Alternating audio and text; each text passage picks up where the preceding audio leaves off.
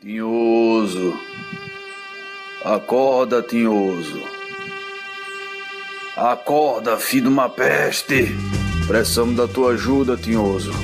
Você ainda não pode morrer. O bando precisa docer. Como, como comandante? A gente morreu, Tinhoso, na emboscada. Por isso que a gente precisa da tua ajuda. Ah, mas, mas como pode? O que, o que vocês precisam? Liberta a gente, Tinhoso, pra gente ter descanso.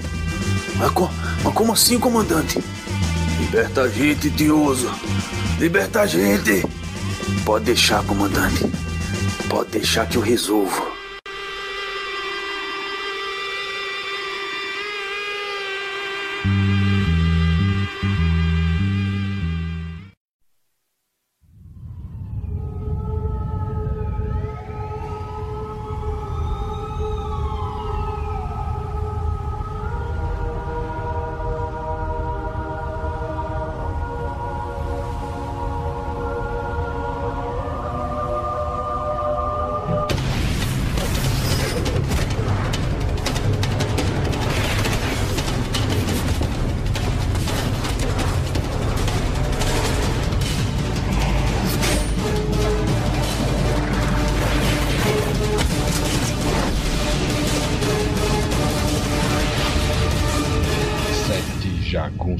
Da derrota.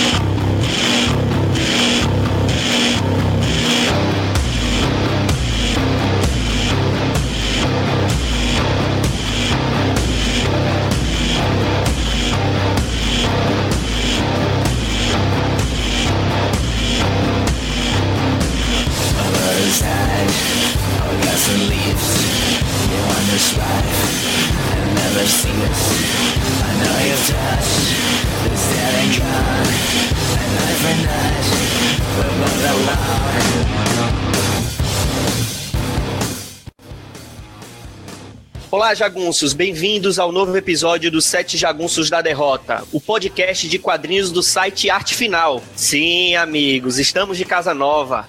Acesse arte final h q ponto com ponto b r, que além dos Sete Jagunços, você vai encontrar matérias, reviews e muito mais.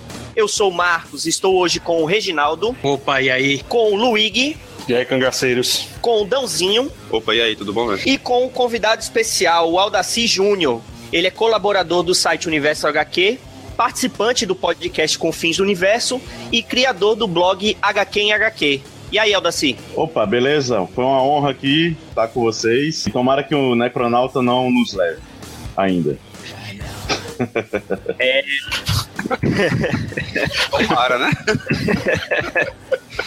Se levar que seja aquela valquíria, né, meu? Que usa duas latinhas no peito, pô. E que seja amanhã, né? Que é segunda-feira, né? Meu, se tem que acontecer, que seja com peito de latinha, né? Bom, hoje a gente vai falar sobre um cara que trocou a publicidade pelo Necronauta em dois mil e sete. Ele deu uma releitura para o Astronauta e para o São Jorge. Trouxe o Western Spaghetti para o sertão. Ele ganhou três troféus agá quê Mix, melhor roteirista e desenhista nacional em dois mil e dez e melhor desenhista nacional em dois mil e treze. Danilo Beyruth está botando fogo na revista americana do Motoqueiro Fantasma. E é o tema do podcast de hoje. Não sai daí que no próximo bloco vamos falar um pouquinho sobre esse maravilhoso artista brasileiro.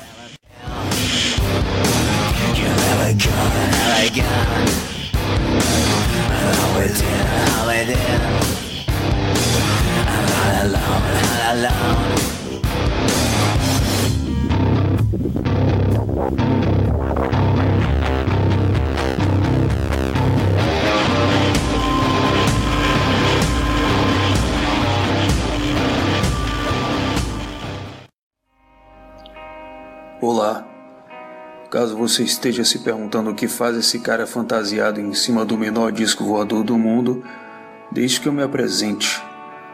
Sou Necronauta. Esse é o meu nome e a minha ocupação. E o que exatamente faz um necronauta? Bem, eu vou atrás de almas que ficaram presas entre planos, no lugar que conecta a terra dos vivos ao descanso e em paz. Uma espécie de salva-vidas de poltergeists.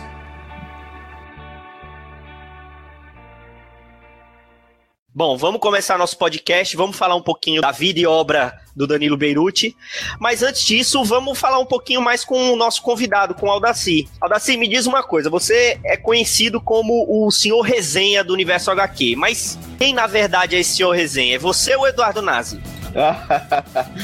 Não, cara, é o, o Homem Resenha, tá vendo? Não, pô, de nome aí não me, me faz isso. É uma brincadeira que a gente tinha, que a gente tem no Universo agá quê, eu tô lá... É o meu sétimo ano agora, né? E ele tem dezessete anos já, o site. E a gente tinha... O Sidão mandava pra gente, o Samir, mandava o, o, o resenhômetro, né? Vamos dizer assim. Que é justamente as colocações as, né, dos resenhistas e tudo mais. E assim, eu tô bem longe do Nazi, cara. O Nazi é porque ele parou agora, sabe? Mas assim, eu tava bem longe do Nazi, bem longe do Sidão mesmo, do próprio Sidão, sabe?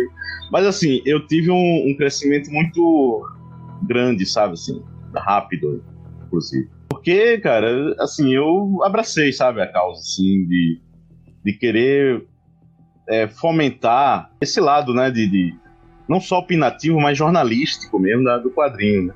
Fortalecer isso. Tanto que às vezes o pessoal pega e diz, ah, por que, que você fica lendo ainda gibi ruim? Aí eu disse, não, cara, é porque eu... a gente tem que ler coisas ruins também. É como filme, sabe? A gente... Se a gente for pegar aquele filme top e só assistir filmes tops, aí você vai se nivelar por cima, né, cara? E você tem que... E tem as outras coisas também. Mas assim, não é... a questão não é essa, né? Eu vou terminar sendo prolixo. Mas o que, que você perguntou além disso? A pergunta era quem que era o, o, o seu resenha, você ou o Nazi, você já... já não, atualmente é, atualmente sou eu. Vez por outra, por exemplo, Milena, que é nossa conterrânea aqui, na, na, que é do Rio Grande do Norte, né, em Natal, ela faz ótimas resenhas e vez por outra eu pego e digo, cadê você e tal. O pessoal fica meio... tem muita coisa pra fazer e tudo mais, né, tal, mas é isso, atualmente sou eu. Tu tem ideia mais ou menos de quantas resenhas já publicadas no Universo agá quê? Cara, eu tenho esse número aí, é... eu tô chegando na duzentos. Caramba, velho. É. Esse ano, esse ano minha meta é chegar a duzentos. Eu tô com cento e setenta, eu acho, se eu não me engano. E no cara, instante chega. Cara, é incrível. Eu sempre que eu vou ler alguma resenha assim, aleatória assim, no Universo agá quê, sempre, eu sempre vejo teu nome lá assinado lá embaixo. E assim, eu nunca olho a, o, lá embaixo o nome. Aí quando eu tô lendo teu texto, eu já consigo identificar. Pô, isso aqui é Aldacir, velho. Ah, massa, bacana. Mas assim, só pra avisar ao, ao pessoal do quadrinho nacional em si, né? Porque é aquele negócio, eu perco a, o amigo, mas não perco a resenha, né? Não é uma coisa pra meter o pau, né? Entre aspas, né? É, não é pra denegrir ninguém, não é perseguição, não é nada, cara. Vez por outra, sabe, tem gente que diz, ah, leia, eu, disse, é, eu li e não gostei. Aí tem aquele negócio dos piores e melhores do mês, né? E muita gente fica meio... ressabiado, meio, sabe, meio tocado. Mas assim, a pessoa vinha, pode vir pra mim num chat, alguma coisa, e perguntar, né? Aí eu pego e falo, olha, por causa disso, disso, aquilo, melhor aquilo. Porque tem aquele negócio do achismo. Eu não vou dizer o que, que eu faria se fosse no lugar dele.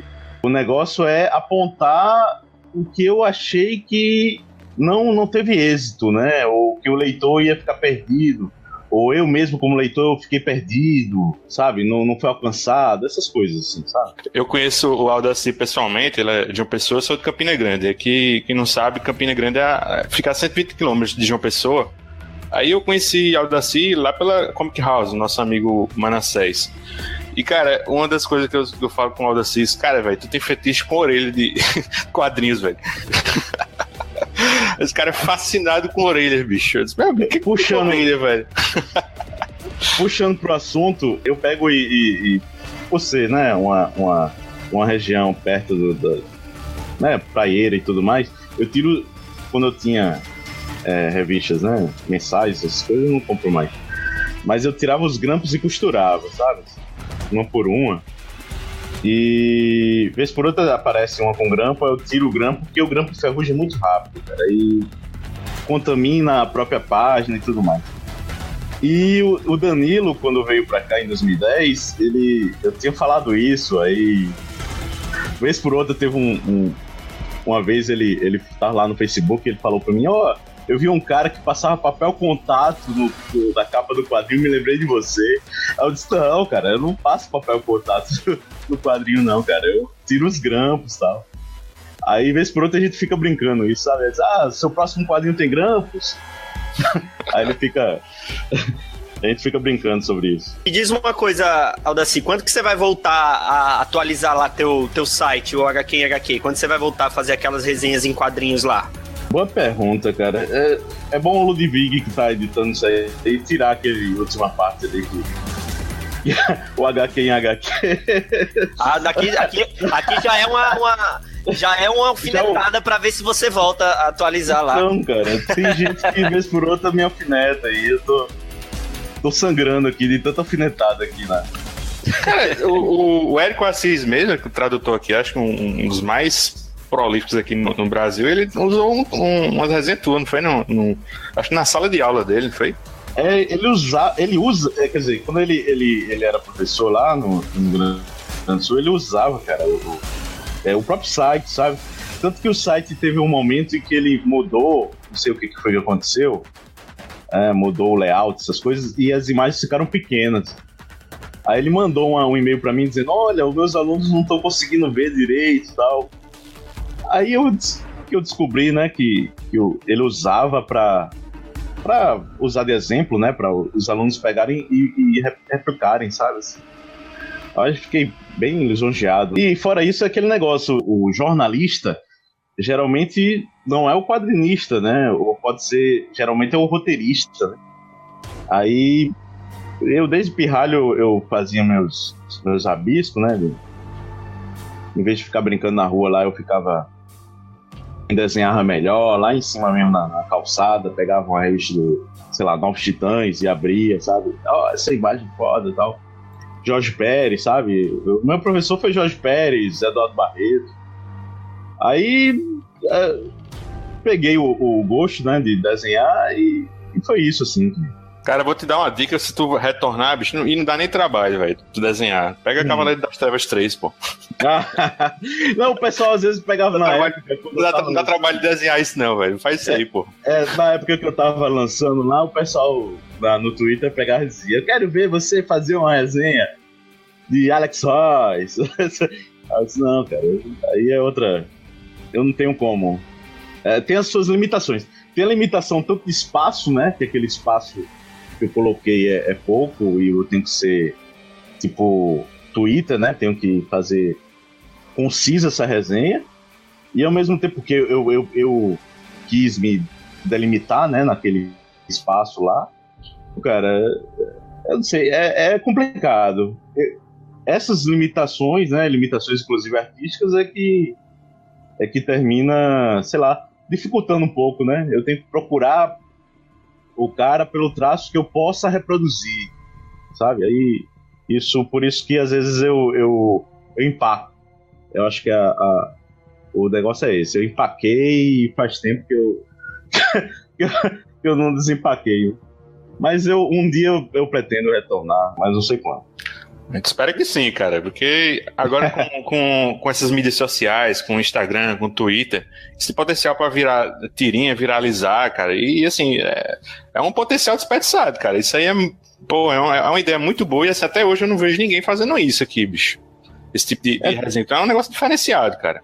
Tinha um cara, infelizmente eu não me lembro o nome dele, ele fazia, ele começou a fazer umas resenhas, mas ele introduzia alguns elementos em cima do próprio desenho, do quadrinho resenhado, sabe? Aí ele pegava o, um quadro do, dessa obra e tal, e colocava um personagem falando, assim, meio McLeod, assim. Mas, assim, eu achava bacana, cara, porque era pra, é pra isso, sabe? Mesmo se o cara não, não, não me conhecesse, é meio pra isso, pra instigar também as pessoas a, a fazer esse tipo de coisa. A gente quer ver, né? Quer ver a coisa mais opinativa, quer ver... A... Youtubers, por favor, youtubers, não, não falem só de super-heróis, sabe? Falem de outras coisas também, tem tanta coisa boa. E vez por outra eu vou lá no YouTube, cara, e dou uma viajada lá no YouTube, no YouTube e eu só vejo o máximo que eles podem falar é de Mouse e, e Sandman, sabe? E fora todas, toda a, a linhagem da Panini. Mas o mundo é mais do que isso, sabe? Ô, ô Aldaci, se é pra fazer, se é pra fazer um apelo pros youtubers, meu, vamos fazer pra eles fazerem outra coisa, né, meu, do que além... Qualquer coisa, mas outra coisa, né, meu? Os caras ah, colocam uns... cada minúcia da vida, meu, que não precisa, né, meu? Reginaldo, eu digo a você, eu, eu vou com gosto naquele discutir, né?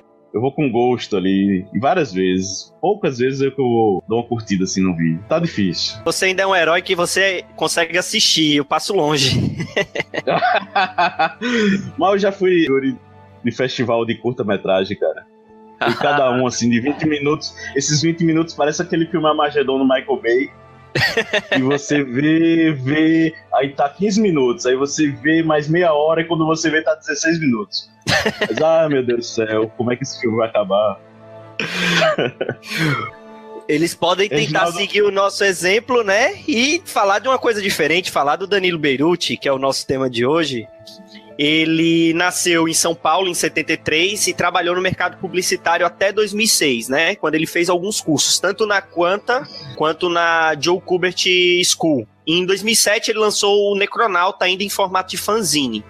E a partir daí ele começou a produzir regularmente, né? Ele continua no mercado publicitário ainda, mas ele começou a produzir regularmente quadrinhos. Quais foram as principais influências que vocês enxergam no traço dele ou na obra dele? A, a primeira, até na conversa mesmo com ele, você vê que Danilo é um, um cara bem nerdão, cara. Assim, e, e você vê que ele ama, ama mesmo o Jack, o rei, né? O, não é o nosso rei da perna biônica, né? O Roberto Carlos. É, o, nem o, o Jack Pelé, Kirby, né, cara? Mas é o rei que vale. É, é o, o rei, rei que, que vale, vale, isso mesmo. Você vê, principalmente pelo... O, não só o, o, esse último astronauta, né? O terceiro, o Assimetria, mas você vê ao longo do, desses três trabalhos do astronauta, né, que, que ele fez, principalmente o Assimetria, você vê o, o quanto ele bebe do Jack Kirby, né, o quanto ele, ele, ele é apaixonado por essas sagas cósmicas. Eu ouso dizer que o Necronauta é meio algo, uma tentativa de, de, de se aproximar disso também, sabe? Apesar de ser, não ser no cosmo, mas ser no mundo dos mortos e tal. E assim... Eu acho que a principal, a principal influência mesmo dele é, é essa. E tem outros, né? Os outros que... Os herdeiros do Jack Kirby, vamos dizer assim, né? O próprio Deodato mesmo, que paraibano, ele... A primeira coisa que ele quis fazer em dois mil e dez, quando ele foi lançar o, o Bando de Dois aqui, foi conhecer o Deodato e tudo mais. E tem aquela influência do mainstream mesmo, sabe? Que ele, que ele possui e, ao mesmo tempo, ele tem um traço peculiar, né? A gente, a gente nota isso. Você pega o Bando de Dois, por exemplo, nota que não é o, o vamos dizer assim, o Jack Kirby se fosse fazer no, no cangaço, né? Mas assim, você nota que ele tem uma personalidade, é isso que, que sobressai, né, do, dos demais. Pelo menos é dois fetiches dele, né? O Jack Kirby e, e a morte, né? No Necronauta. Porque o cara é fascinado com a questão da morte, né? A oportunidade que ele teve lá no, no M S P, ele... Se eu não me engano, ele cuidou da, da, da turma do Penadinho, não foi? Isso mesmo, foi. No, no segundo M S P mais cinquenta, foi turma do Penadinho. Eu tenho uma história com, com esse da, da, do Penadinho, do, do né, M S P, o, o Maurício por, por cinquenta artistas. Não sei se vocês se lembram, na folha de rosto do Bando de Dois, ele, ele colocou uma caixinha, né? Que ele desenha a cabeça do, do jagunço lá. Do Isso. cara, a cabeça decepada lá. E a gente, eu me lembro que eu tava com um amigo meu e ele pegou e disse: olha, tem uma cabeça do Darth Vader. Ele fez, tal. Ah, você pede pra ele e ele faz qualquer coisa. Aí quando a gente chegou lá pra, no autógrafo, ele disse: não, não, não, eu não faço qualquer coisa, assim, foi uma coisa meio... Aí eu peguei e disse: não, mas eu queria Dona Morte e tal. Você pegasse e botasse a cabeça da Dona Morte aí. Ah, mas eu tenho que me lembrar, tal. Aí quando eu vi, esse meu amigo tava com... com a, a coletânea, né, o, Ela disse, olha aqui, você vai ver agora. Aí o bicho pegou e fez a Dona Morte, a cabeça da Dona Morte, um autógrafo. E aquelas histórias do M S P, daqueles álbuns do Maurício por cinquenta artistas, era cada artista que escolhia o personagem, né? Não era, não tinha um, um editorial pra determinar cada personagem, né? Cada artista escolhia o personagem que eles queriam, que queria retratar, não é isso? Isso, isso, isso. Naquela coletânea One Shot, ele repete um personagem, o Abaddon, que é sensacional, assim. É um personagem bíblico, ele tá ligado de alguma forma à morte, né, à destruição. E aí ele é muito divertido como ele faz, né? Ele vai ser contratado para trabalhar, para gerenciar uma, uma empresa de telemarketing, assim, ele trabalha na antena dos xéricos, é, cara, é genial, assim, é como ele, como ele aborda esse personagem no dia a dia comum das pessoas. Tem uma cena lá que uma, um funcionário tá com um problema do, no telemarketing, né? Tem um cliente que tá insatisfeito, aí ele, espera aí que eu vou ali resolver. Aí o cara vai lá na, lá no, na cobertura do prédio, lá faz um Armageddon, né? Aí ele volta, e aí, resolvido? Resolvido. É muito bom, né? E nesse da turma do Penadinho, que é, a história é muito boa, né? Que é o Penadinho aplicando peças na, no, nos companheiros dele. Quando ele, ele aplica na Dona Morte, assim, tem a, a página, ele faz uma página mais, mais cheia. Nossa, o desenho é muito bonito, assim, como a, a morte se assustando e como, a, e como de, de, o desfecho da história, né? É muito, é muito legal, velho.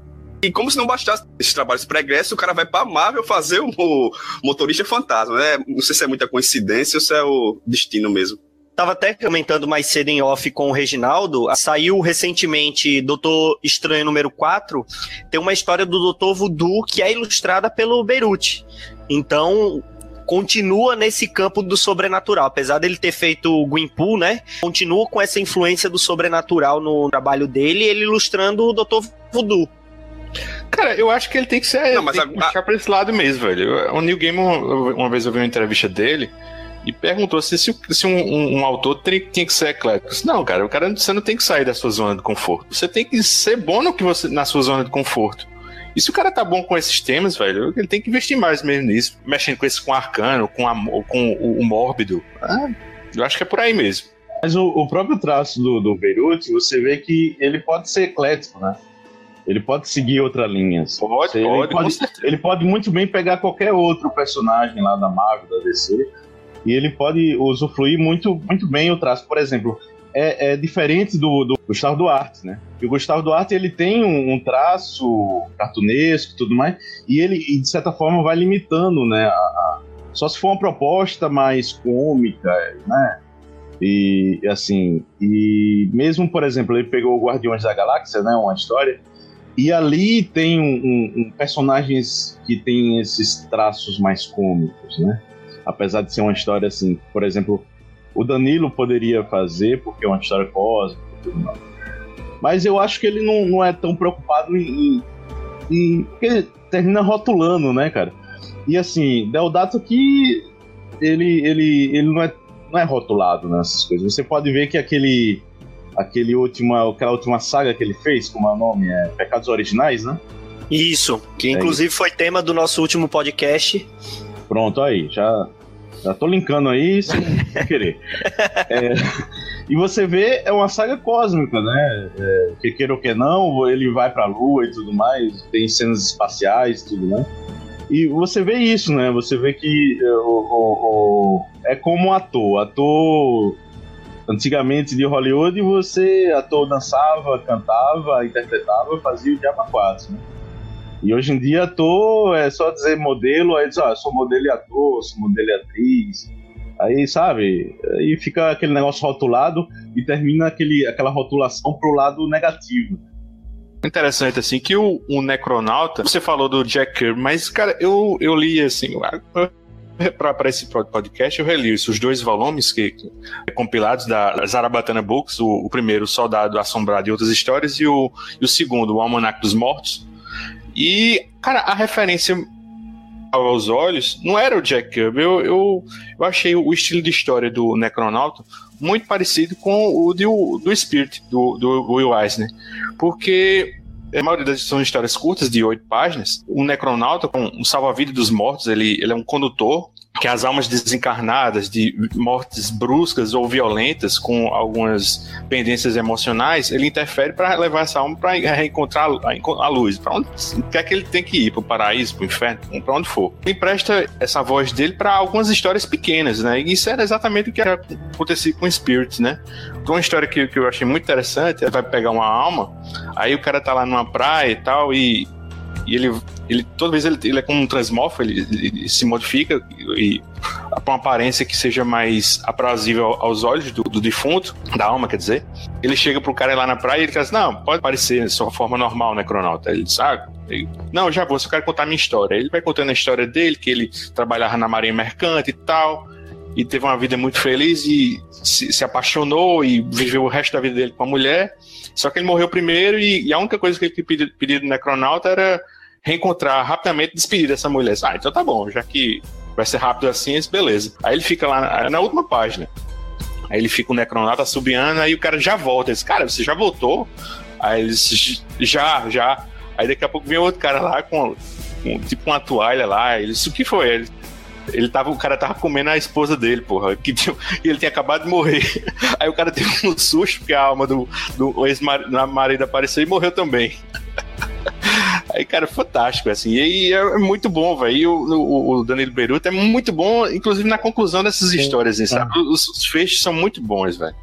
Claro, ele bebe muito do Kirby, muito mesmo também, consigo ver isso, mas eu vejo, assim, muito de cultura urbana na, na arte dele, cara, muito um estilo, assim, meio pin-up, aqueles muscle car, street art, assim, eu vejo muito isso na arte dele, cara, e eu acho muito legal isso, eu acho que é parte da personalidade que a gente tava falando.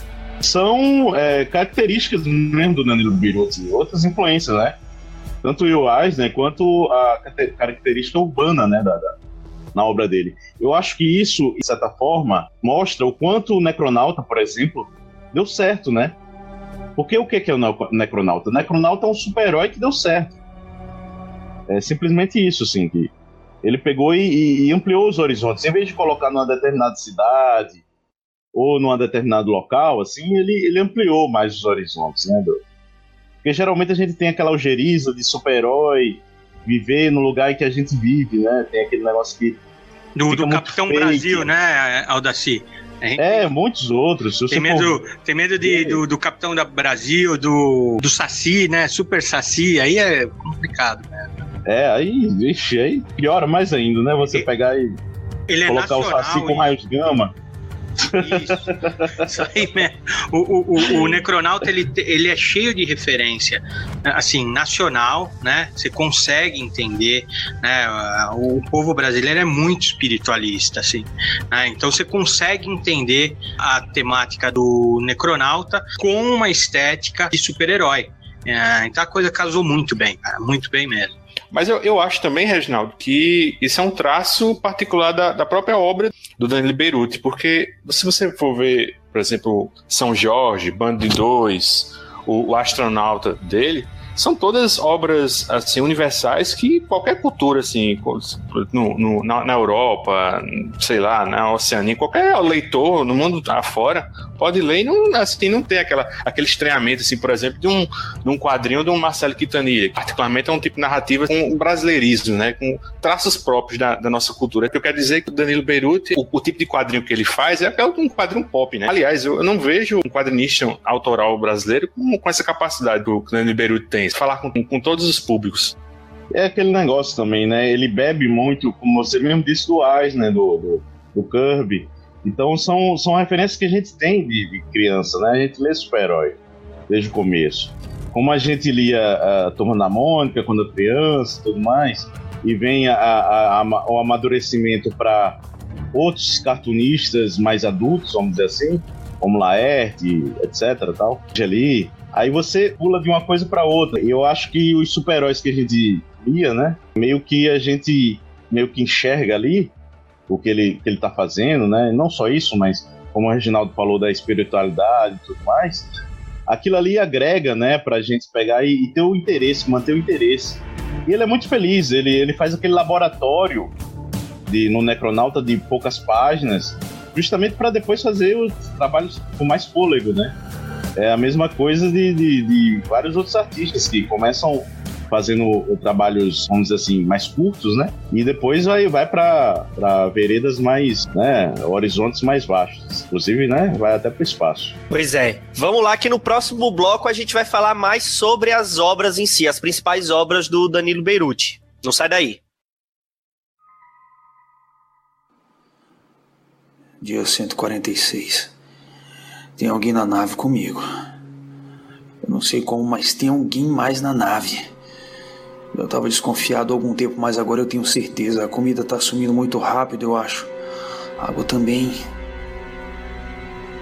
Às vezes ouço sons vindos dos corredores ou de uma sala vazia. Eu me pergunto se não foi esse intruso que armou tudo desde o começo. Ele deve ter embarcado junto comigo, escondido.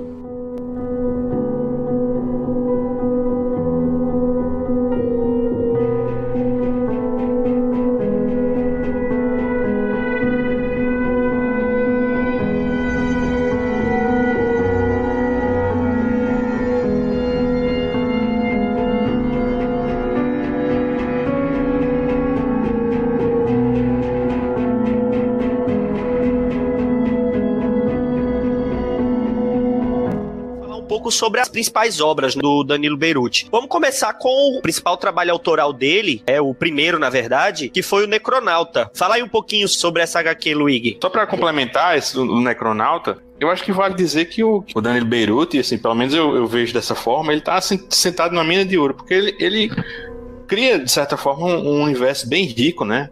Você vai, nesse o segundo volume dele, do Almanac dos Mortos, você vai, pode ver que ele já começa a criar outros condutores, né? Outros, quer dizer, o Necronauta não está só, aí tem um Cavaleira Max, tem a, a gente fez a brincadeira no começo do, do podcast, da, da Valkyria. Cada um desses mortos tem uma especialidade, sabe? Eu acho que falta alguém assim lá no, no exterior, sei lá, vai ver o Danilo Beyruth tá lá na Marvel, alguém descobrir esse personagem, o jogo coisado descobrir que não tem um, um desafiador e, cara, e fazer um tipo de proposta como o Neil Gaiman recebeu, da Angela, né, que agora é parte do casting da Marvel.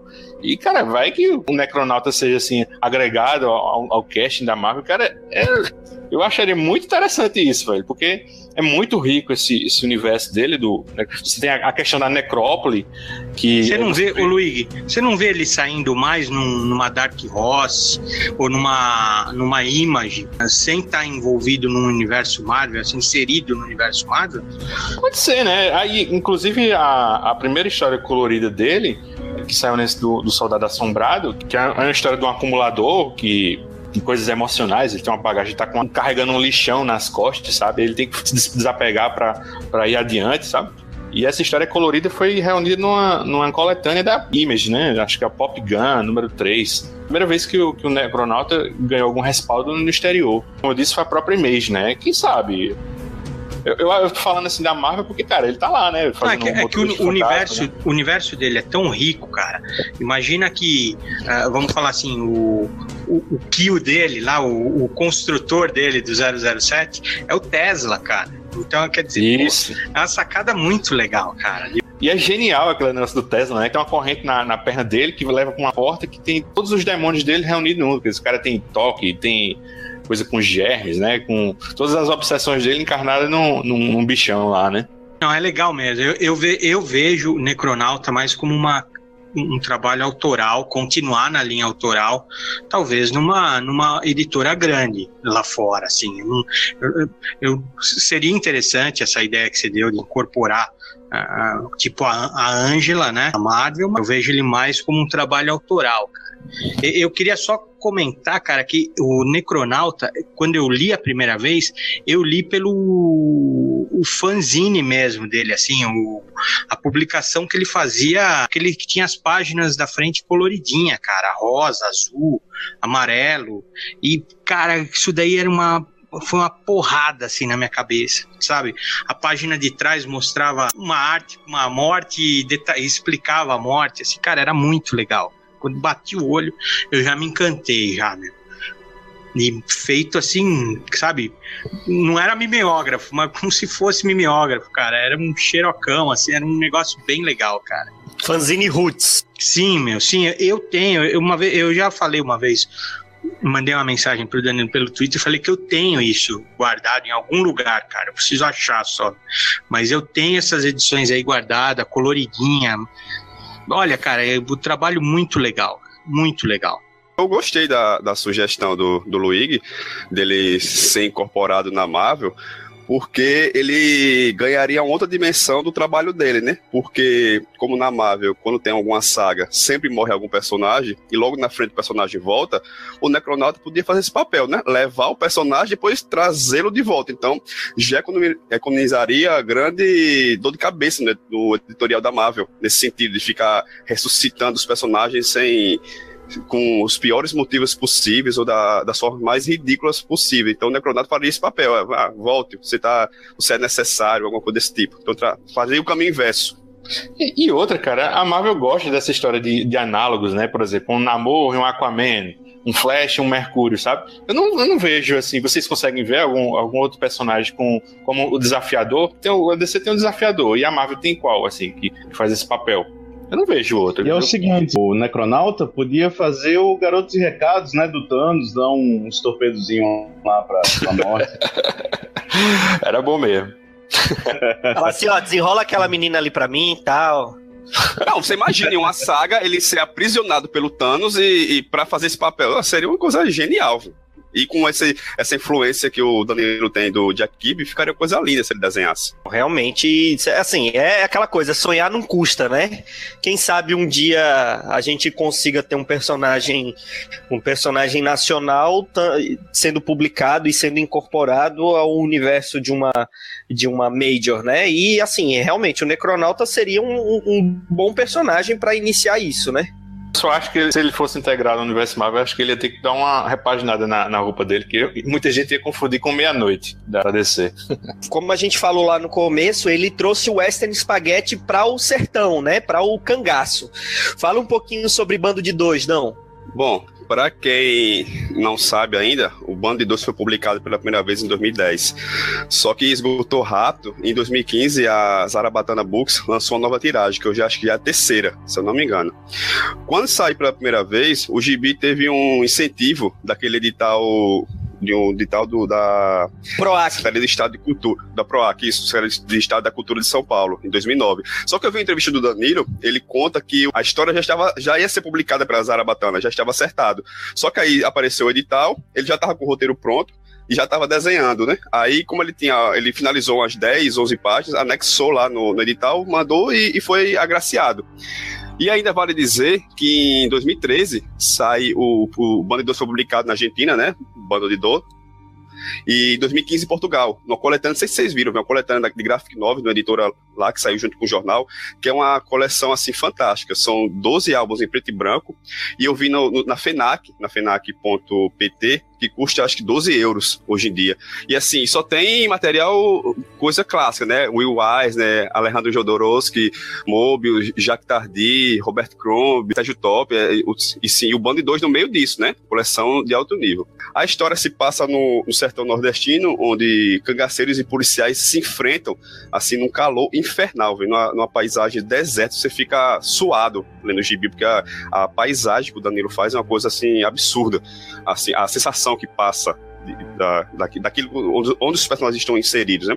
Aí tem o, o bando do comandante Otônio, que é destroçado pela volante do Tenente Honório e tem as cabeças arrancadas fora, né? São embaladas nos caixotes e estão seguindo pra capital. E aí desse bando só sobrevivem dois, né? O Quinhoso e o Caveira de Boi. O Quinhoso tá meio cambaleado, assim, meio quase morrendo. E aí ele tem uma visão, uma visão fantástica, né? Novamente esse assunto de, da morte, do, do espiritual, do, do grupo, vindo falar com ele, pedindo para ele recuperar as cabeças, porque só assim eles vão poder partir em paz, né? E seguir seu rumo. O Caveira de Boi o encontra e, eles, e o Caveira de Boi tem suas próprias, suas próprias razões para ir atrás da enfrentar eles dois sozinhos, né? Enfrentar aquele, aquele monte policial. E no caminho eles recrutam um, um amigo mais velho, naquele melhor estilo, os Imperdoáveis, né? Para eles vão montar uma tocaia para pegar os policiais. E aí eu vi que o Danilo pesquisou muito sobre Lampião, Cangaço, mas ele não tá, ele não tá não está interessado nesse, nessa discussão, né, na função social dos cangaceiros, vamos dizer assim. Muito menos é, se res, é, responder se eles eram heróis ou bandidos, né? Essa não é, não é o cerne dele, bem diferente de obras mais gerais feitas no Brasil, que eu estava até falando com... com um amigo, com o Pablo Casado, que vai ter meio uma tendência de, dos gibis fazer essa função, né, de discussão social, né, nada contra, mas no caso aqui o Danilo, ele quer somente contar uma boa história, uma história de ação naquele local, naquela paisagem. Como fica fácil você de perceber, né, na, você na história, é, um, é simplesmente um faroeste com cangaceiros ambientado no sertão, mas não espere assim, debates sociológicos sobre esse tipo, essa situação, né, nada do tipo, né, mas também não espere uma passividade invisível, né, ele retrata a pobreza, a violência dos dois lados, né, a degradação social pelo ambiente e principalmente o fanatismo religioso de toda a população, né, além da, das visões lá do Tinhoso, que acontece mais de uma vez. Isso é o que é mais interessante para mim. Parece que, que as obras, como eu falei, né, tem que ter esse, esse viés acadêmico, debater esses temas mais sensíveis e, e cabe, o cara só quer aproveitar esse fundo social para contar uma história, né? E muito se falou do, do estilo cinematográfico do Danilo, principalmente dos ângulos pouco convencionais que ele explora. É, mas eu vi também em outras entrevistas, é, ele faz questão de, de frisar o interesse que ele tem de utilizar os quadrinhos como ferramenta narrativa. E aqui, bicho, o cara deita e rola. Assim, ele, ele explora assim, os quadrinhos de uma forma fantástica para contar essa história. E você pode até reclamar dos diálogos ou de uma coisa aqui ou outra, assim, mas a narrativa do cara é coisa linda. Né? E a arte, nem se fala, né?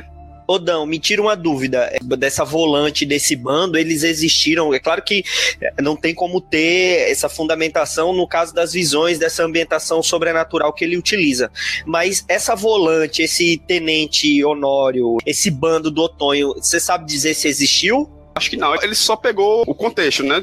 Existiam as volantes policiais que, que caçavam bandos de cangaceiros, a partir desse princípio, né? Que decapitava, né? O, a é, cabeça. Decapitava. O Lampião foi assim, o Lampião, eles arcaram a cabeça do Lampião e, e expuseram Puseram. lá em Praça Pública, né? Em Praça Pública e tal, levaram pra, pra Recife e por aí vai. Então ele, ele pegou só esses meandros da, da realidade, né? E o resto foi só pra contar a história mesmo. Eu reli o, o Bando de Dois pra, pra gravação desse podcast e, e assim, a história, apesar de ser bem simples, ela é muito boa realmente. Ele não tenta, como você falou, ele não tenta nem demonizar nem santificar o, o, o, os cangaceiros, né? Ele simplesmente é um bando que tem um objetivo e, eles, e ele conta a história para eles chegarem nesse objetivo, né? O que eles fazem para conseguir o objetivo.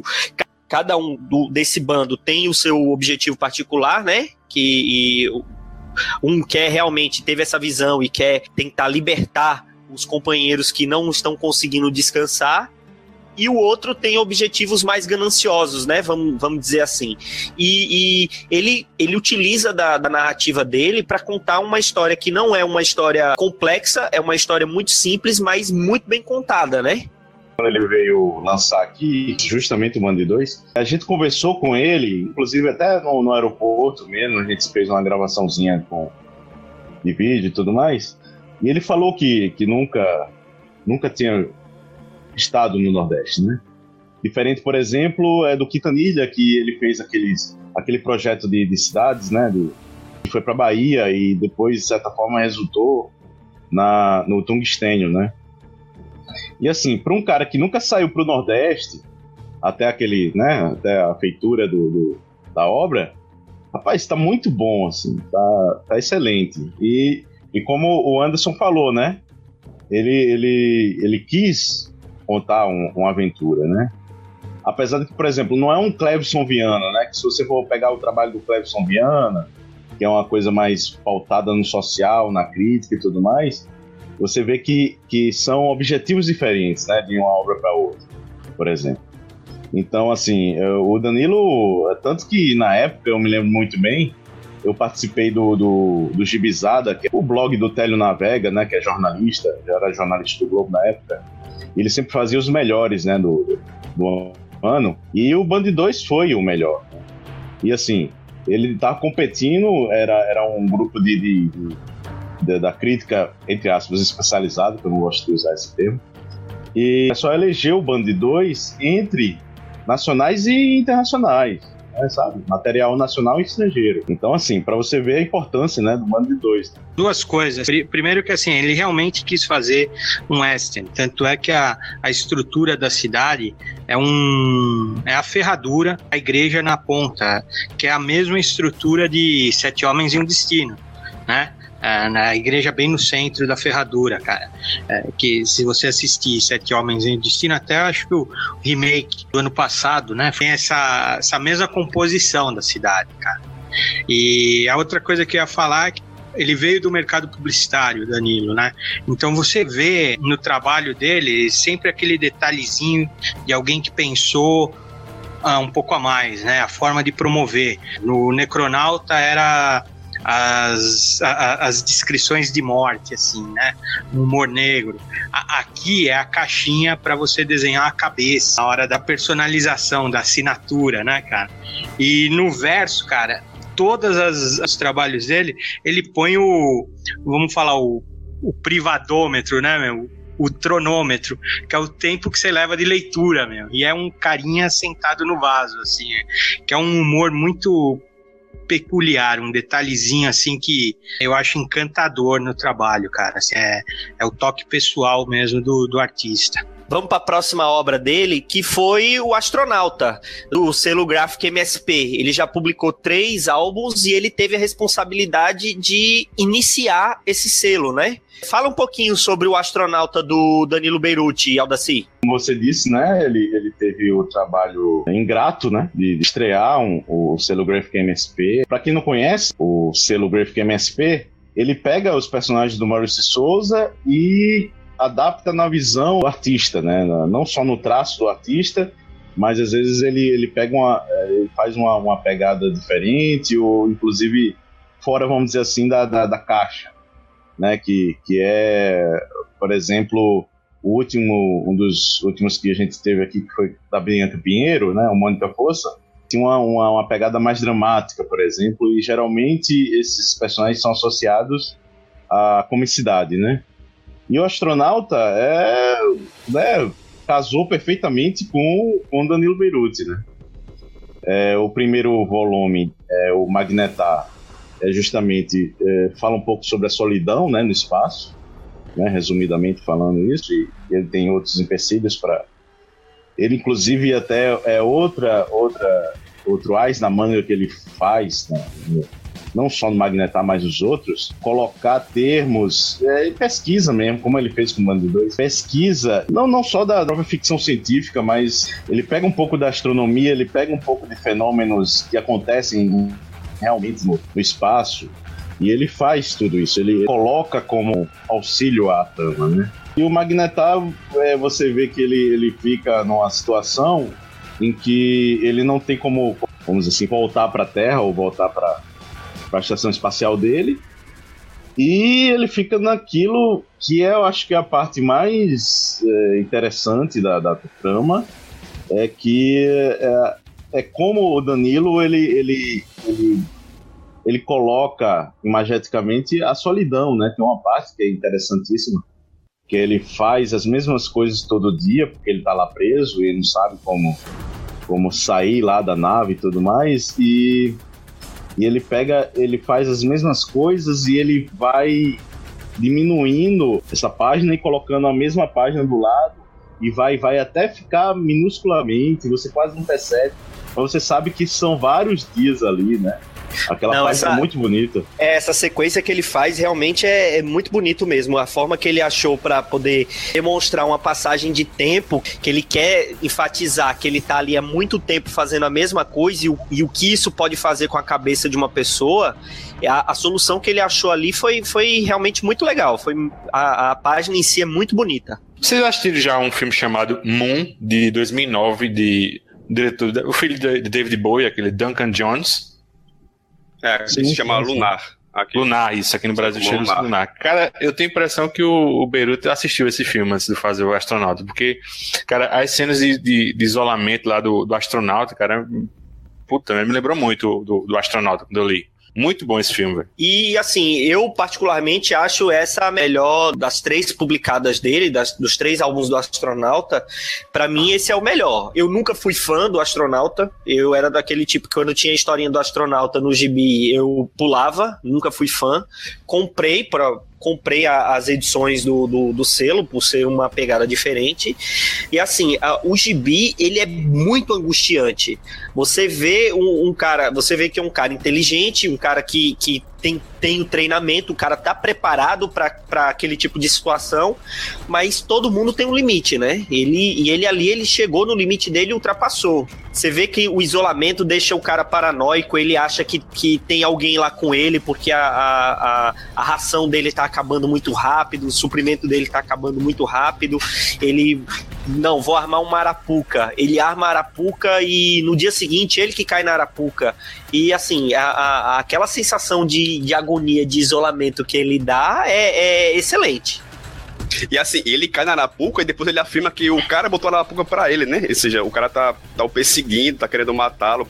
E essas soluções que o Danilo utilizou no roteiro e na, na própria narrativa assim, gráfica, são, é, é muito simples. Quando você para pra olhar, porra, são todas soluções muito simples, mas muito críveis. Ficou assim, uma coisa muito bem feita.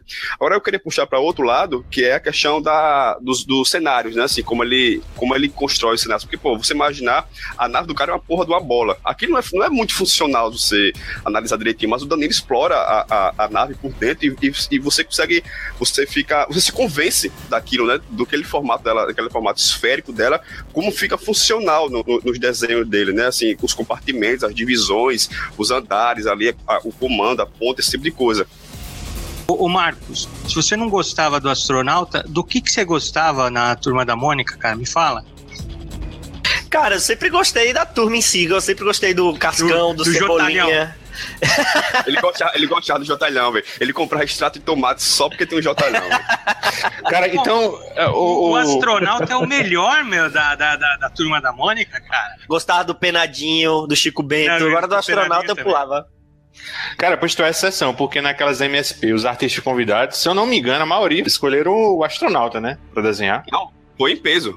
Todo mundo queria desenhar o Astronauta. Ele ficou louco. É, é isso que eu perguntei, porque, pô, claro, eu, eu achava o mais legal da Turma da Mônica, o Astronauta, assim, porque era, era, era o, o fora do comum, cara, né? Ah, inclusive, só pra comentar minha, minha reação, quando eu, eu... Eu não sou grande fã... Não, não, não, leio, não leio, não acompanho, não é minha praia, mas eu gosto, eu gosto do trabalho do Danilo Beyruth. E quando falaram Astronauta pelo Danilo Beyruth e sai aquela, a, aquele teaser, a imagem promocional, pô, cara, você fica louco pra ler. Só que superou as expectativas, o primeiro número, e você, olha, a minha impressão foi assim: se o, a, as M S P vão ser isso, eu vou querer todas, né? O Magnetar é fantástico, cara. Ele, ele não foi pro, pro super fantástico, não tem alienígena. Então, quer dizer, cara, eu adorei esse álbum, adorei. O primeiro, assim, ele é, ele é... Já mandei pra fora do Brasil, pra amigo, pra um monte de gente, cara, porque realmente ele me impressionou, cara. É um projeto corajoso, porque você vê, já mostra a pirocona lá do, do, do cara, né? Na, tem uma parte lá que explode tudo lá. A Reginaldo com certeza viu. Peraí, eu não entendi direito. Eu, a piroca falhou no meu. A, a, a piroca do cara aparece. Não vi. Tem uma pô. parte que ele aparece em nu, né? Tem uma que parte é isso, que ele aparece nu. A, a, a minha edição então veio, veio diferente, que eu não lembro disso. A minha veio com Cebolinha tampando. Tem um louco do lado. A Reginaldo foi o cara que empombou com a piroca do King Kong, velho, desse último filme aqui, bicho. Não, não, não. Empombou e a piroca do King Kong na mesma frase, tá bom o negócio, viu? Não, é, senhor. A piroca não, a piroca não, ei, a piroca não, a piloca, né? Que já que você bolinha, a piloca não, senhor, e a Lola. Eu falei, que, eu falei que o King Kong, ele anda em pezinho assim, e ele não tem cu, cara. Porra, isso incomoda, meu. eu, eu falei ao contrário, cara. Eu falei que, assim, realmente eu não preciso ver, igual o doutor Marrata, né, meu? Que eu fui ver no IMAX e, pô, aquilo é traumatizante, né? Agressivo, quase, né? Mas o, o, o, o King Kong de pezinho, meu, você não, não vê nada lá atrás, cara. Que é isso? E ele não tá Essa nem de sunga, tá... né? Essa conversa tá muito Horácio e pouco astronauta, velho. Vamos, vamos se ater ao tema. É, e, e só pra complementar um pouco, não só a, o aparecimento da piroca do, do personagem, mas assim, você vê que, que não só a pegada da temática é diferente, mas você vê como, como o Magnetar, ele, ele abriu já, como, né, como o Reginaldo tava falando, abriu pra cima, né? Inclusive o próprio Chico mesmo. Quando foi fazer Piteco, ele disse, olha, é, a referência que a gente tinha era o Magnetar, que já tinha lançado, e a gente já via que tinha que se su- superar aquilo ali. Então, assim, para você ver o quanto essa primeira obra, essa obra de estreia, é importante, né? É, para o próprio selo, né? Aldaci, deixa eu perguntar, é sua opinião, viu, cara? Você acha que alguma já superou? É complicado, é como você pegar aquela ficção científica e for comparar com um drama, sabe? Se você for ver assim, é difícil você comparar, por exemplo, eu particularmente, eu não gosto, inclusive eu falo, eu falo pro Sidão, falo pro Escapagem, eu não gosto tanto do Laços. Eu acho que não me pegou e eu sou o cara dos anos oitenta, né? Eu sou, eu sou dessa geração, eu acho que é a geração da maioria aqui, que viveu nos anos oitenta, brincou nos anos oitenta, viu Goonies nos anos oitenta, sabe? E, e não me pegou tanto assim, eu acho bom, mas não acho excelente, sabe?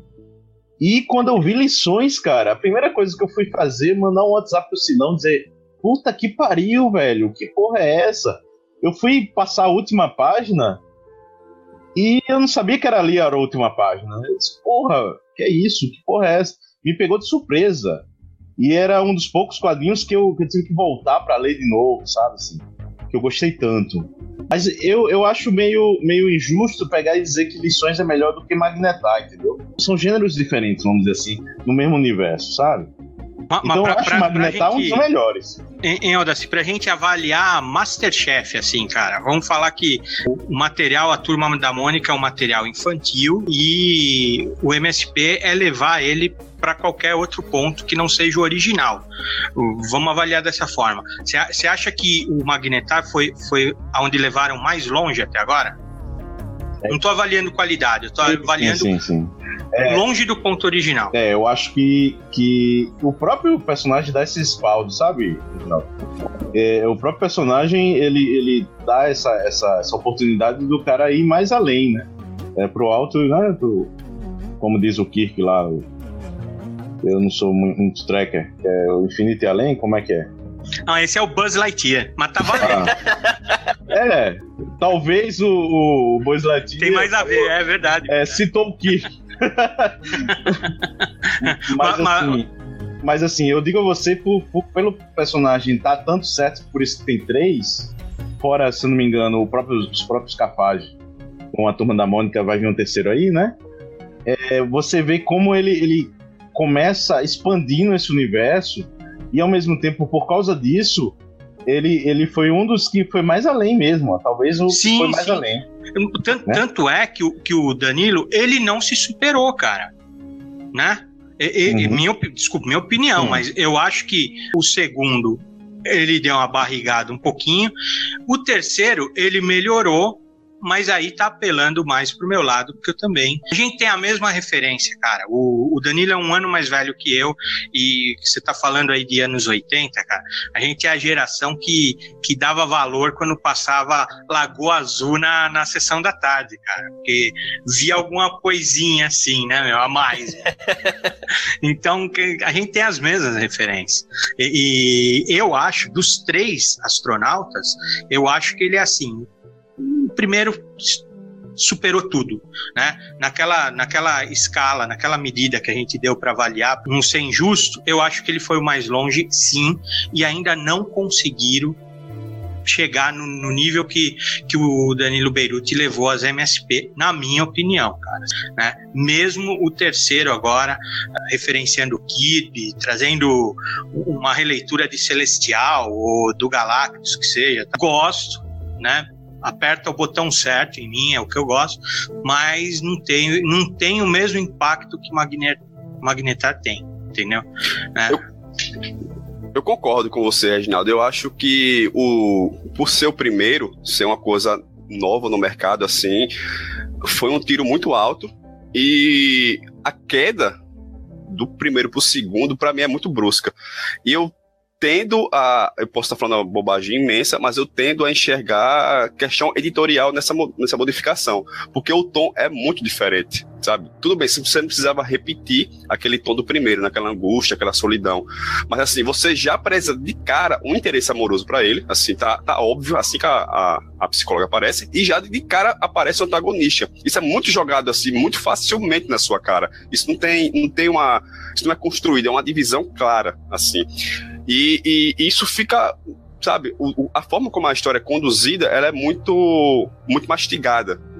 Então eu, eu, eu não acredito que tenha sido somente a opção dele, sabe, de contar a história dessa forma. Então, como o primeiro, foi um primeiro, foi um caso, vamos dizer, isolado, o tiro foi muito alto. Não, vamos baixar um pouco a bola, apesar de ter feito sucesso, né, sucesso de crítica e público, vamos baixar um pouco a bola, não sei, tornar o negócio mais palatável, ou, ou que atinja um público maior, né, porque o Magnetar é uma coisa para adulto, né, você entregar aquilo pra uma criança de seis, sete anos, eu não sei até, até que ponto... pela própria linguagem, né, que ele utiliza, assim, ele utiliza muita linguagem técnica, mas não fica uma coisa maçante, não fica uma coisa cansativa, tá muito bem inserido. Nos, nos, nos decorreres, assim, nos próximos, fica muito explicativo. Isso aqui, assim, é quase um, um, um enxerto, sabe, um quadradinho lá que você abre e explica, dicionário. Então fico, ficou muito mastigado.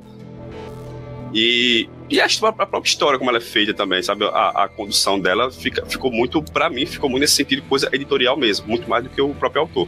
É muito bem inserido, pra você ter uma ideia, é, é, por exemplo, você pega o começo do Magnetar, né, que é aquela reminiscência que ele tem do avô, se eu não me engano é um avô, né, e, e você acha que aquilo ali só é pra um, um efeito pra ele se lembrar e tudo mais. Aí tem aquele negócio de chapinhar a, a, a, a pedra no lago, que depois ele vai casar mais na frente, cara, assim, né? E, e fora isso, que não é tão, não é didático, as coisas não são didáticas. O Magnetar é um, uma grande obra mesmo. Não, mas eu, eu também acho que o Magnetar dos, dos três é o melhor. E aí a gente já pode emendar, o, o Anderson já falou, a gente já pode emendar com o segundo, com o Singularidade. Fala um pouquinho do Singularidade, Aldacir. Bom, o Singularidade é um, como, né, estavam falando aí agora, ele tira o, o personagem, né, que é uma coisa mais solitária, e começa a apresentar novos personagens, né? Tem uma psicóloga, né, que tem treinamento em viagem espacial, tal. Tem um pesquisador estrangeiro que, que vão acompanhar o, o astronauta para investigar um buraco negro, né? E aí é que tá, que entra toda a parte de pesquisa em cima de singularidade e tudo mais. Ele tenta criar um, um, um, um clima de, de, de mais aventuresco, vamos dizer assim, né? E eu acho, como vocês estão falando aí, eu, eu não acho a melhor obra, não, das três. Eu acho que dá mesmo uma, uma decaída. Assim. Eu, inclusive, eu falei que pro Cidão se defende, claro, com certeza, né? Defende o filho dele, mas eu mesmo não, não gosto. É, é isso que nós queremos eu, saber, Aldaz. Que foi... As internas, cara. As internas aí, ó. Não, tem algumas coisas que quando você pega e fala, é off, é off, sabe? Mas assim, é, eu, eu sei o seguinte, que quando eu falo sobre isso, o Sidão defende. Assim, ele, cara, eu queria, acha... saber, eu queria saber o que você falou pra ele da Turma da Mata, viu, meu? Eu gostaria de ser uma... uma mosque... Gostaria de ser aquela formiguinha que aparece pra ouvir.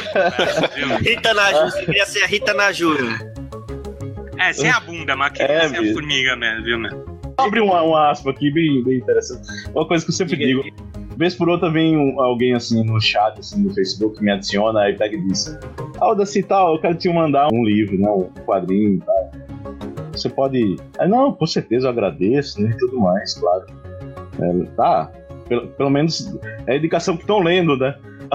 E estão lendo quem é que tá assinando. E, e aí o cara pega às vezes... fala assim meio acanhado, aí, ah, será que não dá pra rolar uma resenha se você gostar? Eu disse, não, mesmo se eu não gostar, rola a resenha. Não se preocupe não. É, se fosse só se gostar... Aí era muito bom, né? Mas vamos, vamos pro terceiro álbum, que o mais recente, o Assimetria, que eu achava que seria a conclusão da passagem dele pelo Astronauta, mas ele deixa um puta gancho no final do gibi, né? O que, que você achou do, do Assimetria? É, o Assimetria, ele, ele aumenta, né, o número de páginas, né? A primeira vez que o, o, o Graphic M S P, se não me engano, era oitenta, né, e passou para cem. Dá um pouco mais de liberdade, né? Eu me lembro muito bem que o Sidão pegava e falava que eram oitenta páginas com extras, né? E o Chico entendeu, na época do Piteco, que eram oitenta páginas. E ele fez oitenta páginas e mandou para o Sidão, assim. Disse, oh, não é não, são setenta e pouco. Aí lá vai ele ter que fazer, refazer algumas coisas, porque teve essa, esse embaraço, né, e tudo mais. O Assimetria é aquele que o astronauta volta para o espaço, né? Faz uma missão, vamos dizer assim, solo, né? Ele volta às missões solo e ele faz uma investigação lá em Saturno, né? E lá desdobra para outras coisas que, que vão para no âmbito, vamos dizer assim, mais de coisas é, hipotéticas, né? Que no caso é sobre mundos paralelos, né? Assim, ele, ele, ele sai um pouco mais da, da, da vamos dizer assim, da realidade, né? Da, da física, da astronomia. E ele, ele se insere mais na, na, na, na onda cósmica, né? Inclusive fazendo, como a gente tinha falado já antes, a, a reverência a Jack Kirby, todo esse universo cósmico.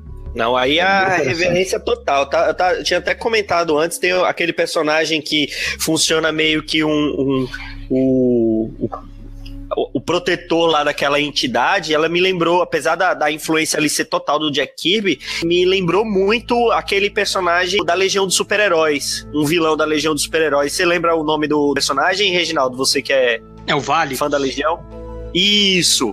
Eu, de cara que eu vi aquilo ali, eu lembrei desse personagem da Legião, mas é, toda aquela parte da entidade, todo aquele traço é muito Kirby ali. Agora, uma coisa que eu gostei pra caramba foi na, na, na página cinquenta, né? Um, um dos análogos do, do astronauta na, no, na realidade paralela é o Nick Fury, né? Vocês viram? Sim, sim, sim. Ah, é o Nick Fury. Aí, viu, Luiz, é assim, é, é, se, o, se o primeiro astronauta é, é hard sci-fi, o segundo é uma experimentação, a transposição Pro, pro, pro terceiro, que vai ser é sci-fi puro, né? Assim, é, é, é realidade paralela, gêmeo de tapa-olho, versão mais velha, a, a versão do rumo diferente da vida.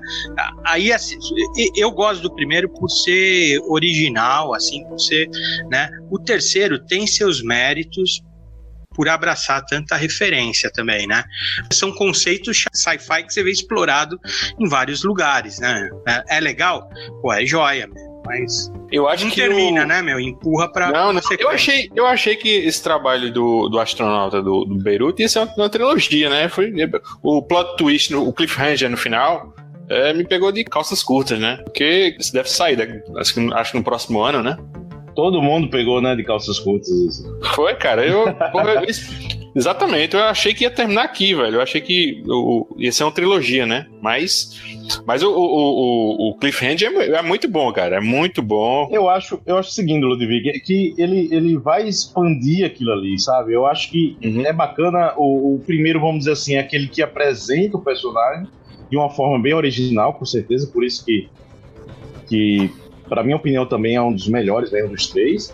Aí dá aquela, aquela decaída, mas ao mesmo tempo você vê que ele aproveita nesse Assimetria coisas tanto de Magnetar quanto da Singularidade, né? E assim, ele vai expandir. É, ó, meu caminho agora vai ser esse, né? Ele vai indicar esse outro caminho aqui pra o astronauta. Agora, assim, eu acho que o, o Beyruth andou lendo Jonathan Hickman, cara, porque a impressão que eu tenho é que esse é, quarto volume vai virar tipo, não sei se você chegou a ler. Eu acho, cara, eu, eu digo isso aqui pra, entre a gente, o melhor Quarteto Fantástico que eu já li na minha vida foi o do Jonathan Hickman. E o primeiro arco desse Jonathan Hickman é sensacional, cara. É com a arte do Daley Iglesias e o, é um conselho de Ray Richards, sabe? esse quarto volume aqui do Astronauta, com, já que ele, ele, ele lançou esse, esse conceito aqui do multiverso e tal, um encontro de vários astronautas, cara. E eu tô torcendo por isso, cara. Ele, astronauta de tudo quanto é tipo, sabe? E esse conselho dos Reed Richards, são vários Reed, Reed Richards de realidades paralelas, sabe? Cara, é muito bom isso. Ô, ô Luigi, mas você fala isso, cara, porque você é um herege, né, cara? O, porque Quarteto Fantástico é, é o Kirby. Depois do Kirby, é o, é o Barney, é o Birney, pô. Cara, Jesus, meu. O, o Hickman é, é no máximo. Tá meio errado isso aí. Tá meio errado isso aí mesmo. O Hickman é no máximo um Santo Antônio, meu, que te arrumou um casamento. Meu. Vamos ver, os, vamos ver, vamos ver, velho. Os comentários. Vai, vai aparecer nego nos comentários aí. O Luigi tá certo. Eu concordo com o Luigi. Olha, o que eu li do é Jonathan. Só o Yuri. Eu Yuri. Só o seguinte. Na minha opinião, o que eu li do Jonathan Hickman, eu não gostei, não, cara. Mas esse aí eu não, go... ah, eu não li. Véio. Esse aí eu não Fantástico. li. Eu digo a você que eu não li, mas. Se pintar um encadernado. O quarteto dele, o quarteto dele é fantástico. Eu não, desculpa aí o trocadilho, mas é fantástico mesmo. Cara, é muito, é muito bom mesmo, muito bom. Mas você sabe por quê, cara? Porque só estavam fazendo Turma da Mata com o Quarteto Fantástico. Então, a hora que aparece uma coisinha diferente, todo mundo fica impressionado, cara. Mas é, é bom, não é ruim o, o, o, o quarteto do Hickman. Ainda por cima que ele teve, ele enfrentou, sabe, meu, a Marvel tava tentando passar, furar o olho da Fox, o Hickman no meio. Então virou Fundação Futuro, muda de roupa, vira branco, vira isso, mata um, mata outro. Então, quer dizer, foi turbulento, né, meu? Não tem, não tem a mesma, vamos dizer assim, o, o, o do O do Kirby é incomparável, não dá pra comparar, cara. O Quarteto é. Fantástico, ele vem de, antes do, do Rickman assumir, ele veio de boas histórias. Ele, antes do, do Rickman veio o, o, o Mark Millar. Antes do Mark Millar veio o Mark Waid. Antes do Mark Waid, Kurt Busiek. Cara, veio uma sequência interessante de, de roteirista. Mas, mas, mas, mas, inclusive, traz isso também. Não, não, nada, nada marcante. São histórias regulares, boas. É, nada marcante, assim. Porque... Mas o Hickman, pra mim, é o ponto alto, velho. É o pináculo. Né? E eu acho que, voltando ao Danilo Beyruth, eu acho que ele. Eu, eu tenho essa convicção que eu acho que ele chegou a ler esse material, assim, alguma coisa desse, nesse sentido, porque o Hickman tá estourado lá fora, né? Não, eu acho que ele leu o original mesmo, porque o cara conseguiu botar ali o Galactus Mulher, botou um surfista prateado vindo de Apocalipse, só por isso daí já, já, já valeu o gibi. Agora, o, assim, o meu motivo pessoal de gostar dessa história um pouco mais, é, e aí me desculpe, Reginaldo, é o fato da história se passar em Saturno, porque do Sistema Solar sempre foi meu, meu planeta preferido, por causa do Cybercops, que eu gostava muito do, do Cyber Saturno. O cara, aquele que tinha um disco no ombro, vocês lembram? Ele tinha uns discos oh, que ele levantava assim. É, eu adorava, eu sempre fazia aquele movimento no ombro quando era pequeno, brincando assim com meus primos, eu sempre era o Cyber Saturno. Oh, de, você, você, vocês, vocês acharam mais parecido com Galactus? Eu tive a impressão de ser um celestial, cara, né? Os celestiais, ele, o, a, a mulher e o, o que aparece no final. Por causa do surfista prateado, né, cara? Quem é o surfista prateado, né, Sônia? Tem um cara lá que, pô, que aparece com tipo uma, o, parece uma pré. O Válidos lá, o Válidos. É, o Válidos, isso mesmo. Ele é... com o disco, ele fica viajando com o disco, perseguindo o astronauta lá que ah, tá rodando lá a galáxia. Não, não, não, não pensei desse jeito não mesmo. É, eu achei que era os dois. Pra mim, o surfista prateado vindo de Apocalipse, que ele é todo disforme, todo feiozão lá, todo malvão. Ele parece um parasita do, do Superman, né? A próxima obra que a gente vai falar é a mais recente, quer dizer, a mais recente autoral dele, que foi publicada pela, pela Panini, que é o São Jorge. Fala um pouquinho sobre essa obra, Luigi. O São Jorge, ele foi publicado aqui em dois volumes, é um formato, lembra muito o formatinho, né? O antigo formatinho da Abril, ele é uma lombada quadrada e tal, ele é em preto e branco. É um senhor trabalho, assim, eu acho que um dos autorais assim, do, do Danilo Beyruth, eu acho que assim, é pau a pau com, com o Bando de Dois. E ele relata exatamente a, um, um, uma espécie de... É, uma reinterpretação do, do mito do São Jorge, né?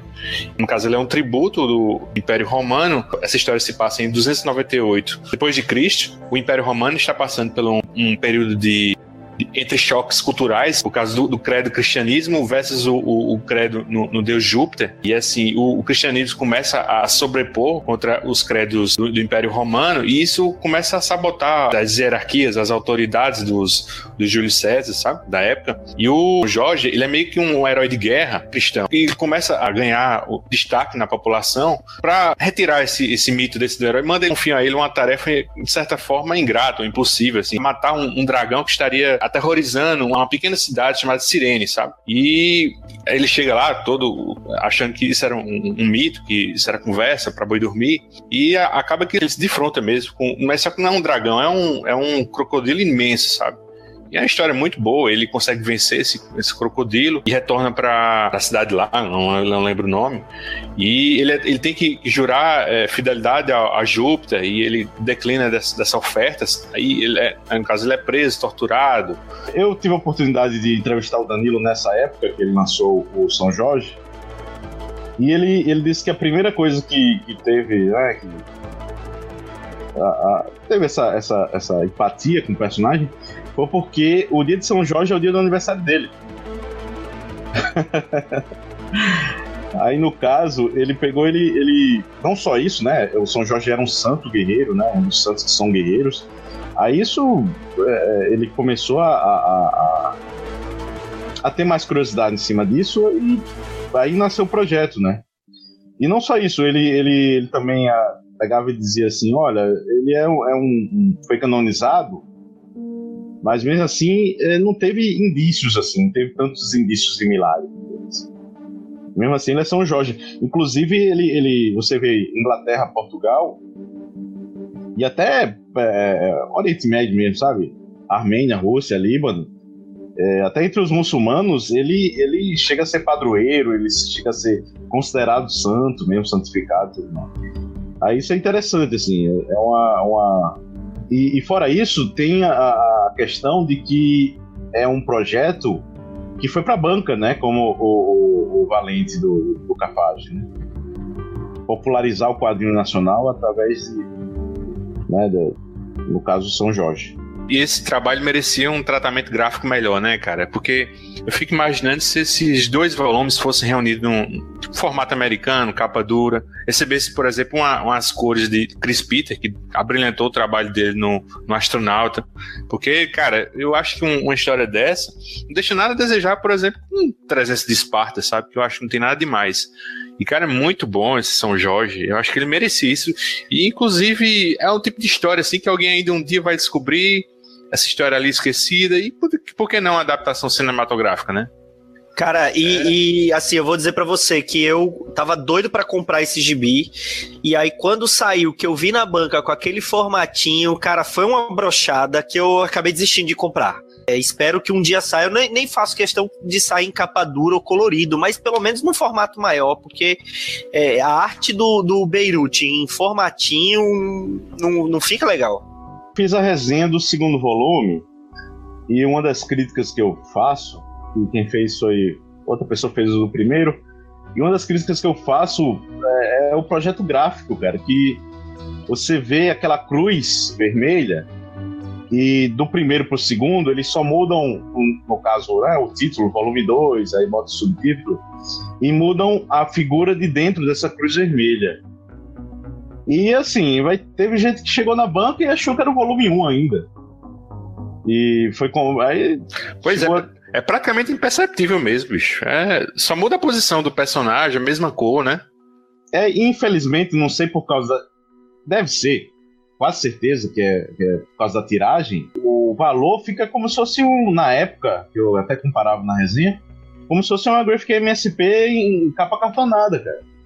O Graphic M S P tem, era, tem, era caríssimo, era, era quase vinte reais, era, ou, é, ou chegava perto disso. É, realmente era muito caro para a edição que estava se propondo, né?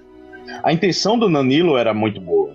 A intenção dele era, era, era popularizar ali, começar um, um talvez, né, é, puxar outros artistas para a banca, né? Que é uma coisa tão, às vezes a gente mal se vê, né? Os, fora, claro, Turma da Mônica e tal, mas assim, tirar até outros gêneros também, quadrinho nacional, pra banca, né?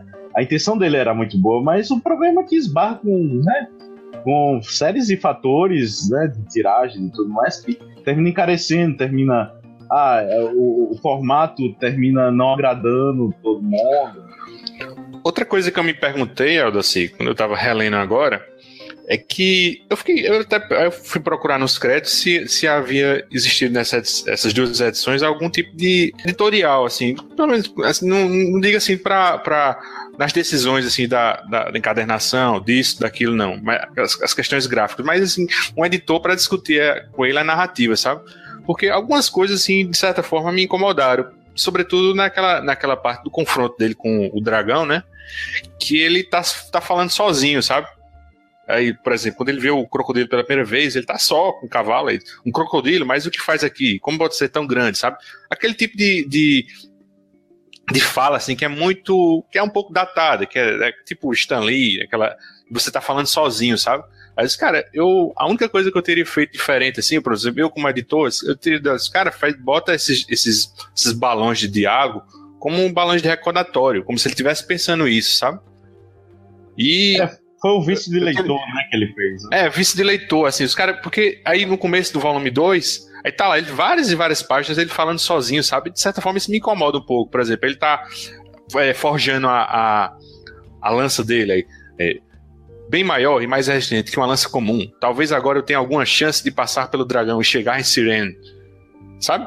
Se ele, se ele tivesse colocado essas coisas assim como, como um recordatório, era beleza. Como se ele tivesse mudo o tempo todo, mas estivesse pensando, sabe? Ficar, o personagem, pra mim, ficaria mais imponente, sabe?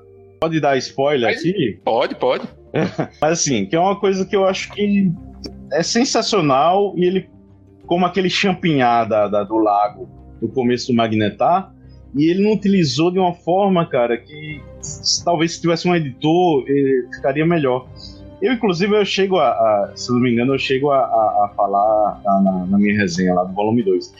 Tem uma menina, uma criança, que ele salva essa criança e leva essa criança para a cidade. Inclusive, ela fica fazendo a ponte, né, com ele preso, não sei se você se lembra. Lembra, né? Pronto, da, depois de salvar o dragão, ele pega essa, essa menina e, e ela acompanha ele, o martírio dele lá até a sua morte, né? E é, no final, você vê essa criança já crescida, um pouco mais crescida, e fazendo, edificando uma igreja, um templo, para o, o, o Jorge, né? Pra... O nome dela é Vera. E você... Quando você for pegar, outra coisa que, que a edição não tem é, é justamente esses, alguns, algumas explicações, né? Uns rodapézinhos para explicar algumas coisas. E se você for pegar, o Vera é um simbolismo, o Vera em latim significa verdade, sinceridade, ter fé em algo. No caso, no caso ela tinha fé no Jorge. Aí você vê o, o deslize. Quando ela é salva do dragão e vai para a cidade com ele, Ela já, ele já pergunta qual é o nome dela e ela fala que é Vera. Isso aí tira toda a carga dramática e, e a densidade do final. Porque se ele tivesse omitido que o nome dela era Vera quando ele salvou lá, abateu o dragão e foi pra cidade, e depois foi, né, julgado, ser cristão ou não, tal, essas coisas.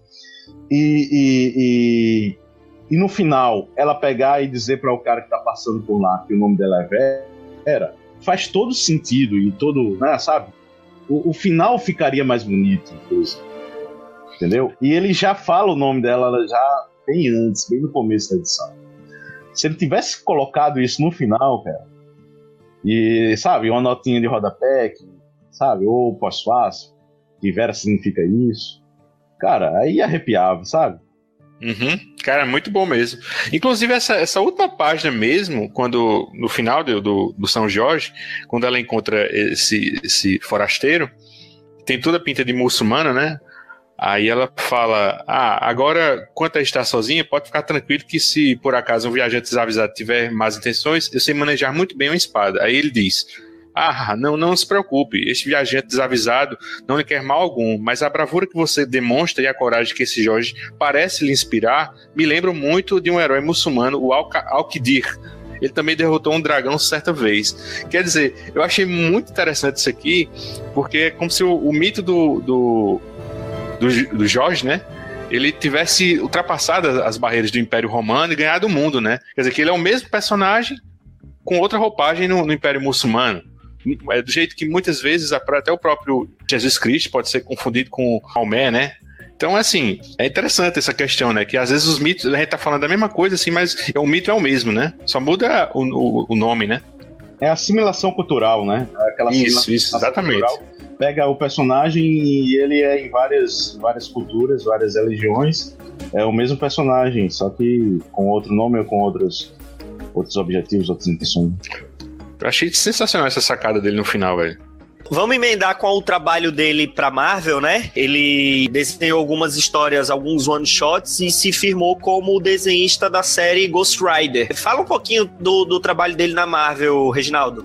Bom, cara, eu, eu comentei com vocês já um pouco antes que esse Ghost Rider, o motoqueiro fantasma, o motorista fantasma, ele pegou no meio do caminho, né? É, ele já era uma criação daquele Philip Smith, que é americano, né? Mas ele traz toda uma pegada de, vamos falar, mexicano, do motorista fantasma ser também aquela cultura de muscle car, de street art, assim. Ele já veio repaginado para o Danilo Beyruth. Então eu, eu acho que esse trabalho aí ele está um pouquinho inferior a tudo que a gente comentou até agora, assim, né? Ele, ele não é...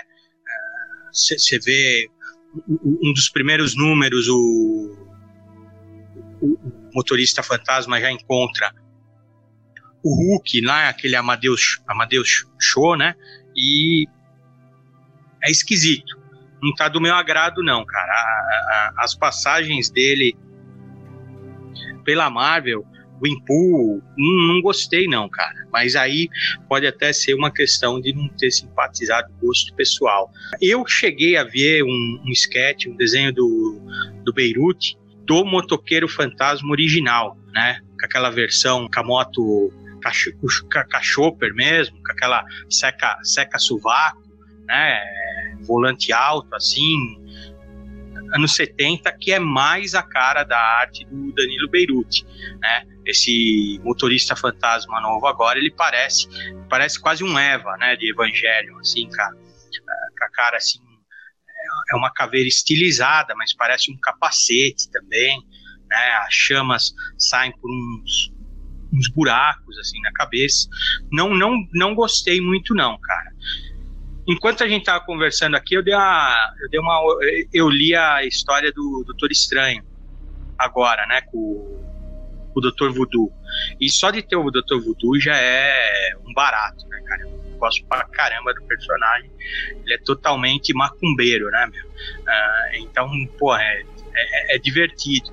E aí sim, o Danilo fez um trabalho legal, cara, porque ele caracteriza, ele caracteriza a New Orleans, com aquela, aquela cultura de cemitério que você vê, por exemplo, em, em Easy Rider, né, que pra gente aqui é normal, a, a lápide alta, né, a, a, a cripta, a, a, a, a, a, não é só a, não é só a, a, a pedra, né, que é comum nos Estados Unidos, ter só a pedra, ter só a sepultura, né. É, em New Orleans tem até passeio turístico pelo cemitério para você ver a decoração, a arte de cemitério, porque são aquelas criptas que você vê muito aqui. Cemitério da Consolação, São Paulo, tem um monte, a cripta alta.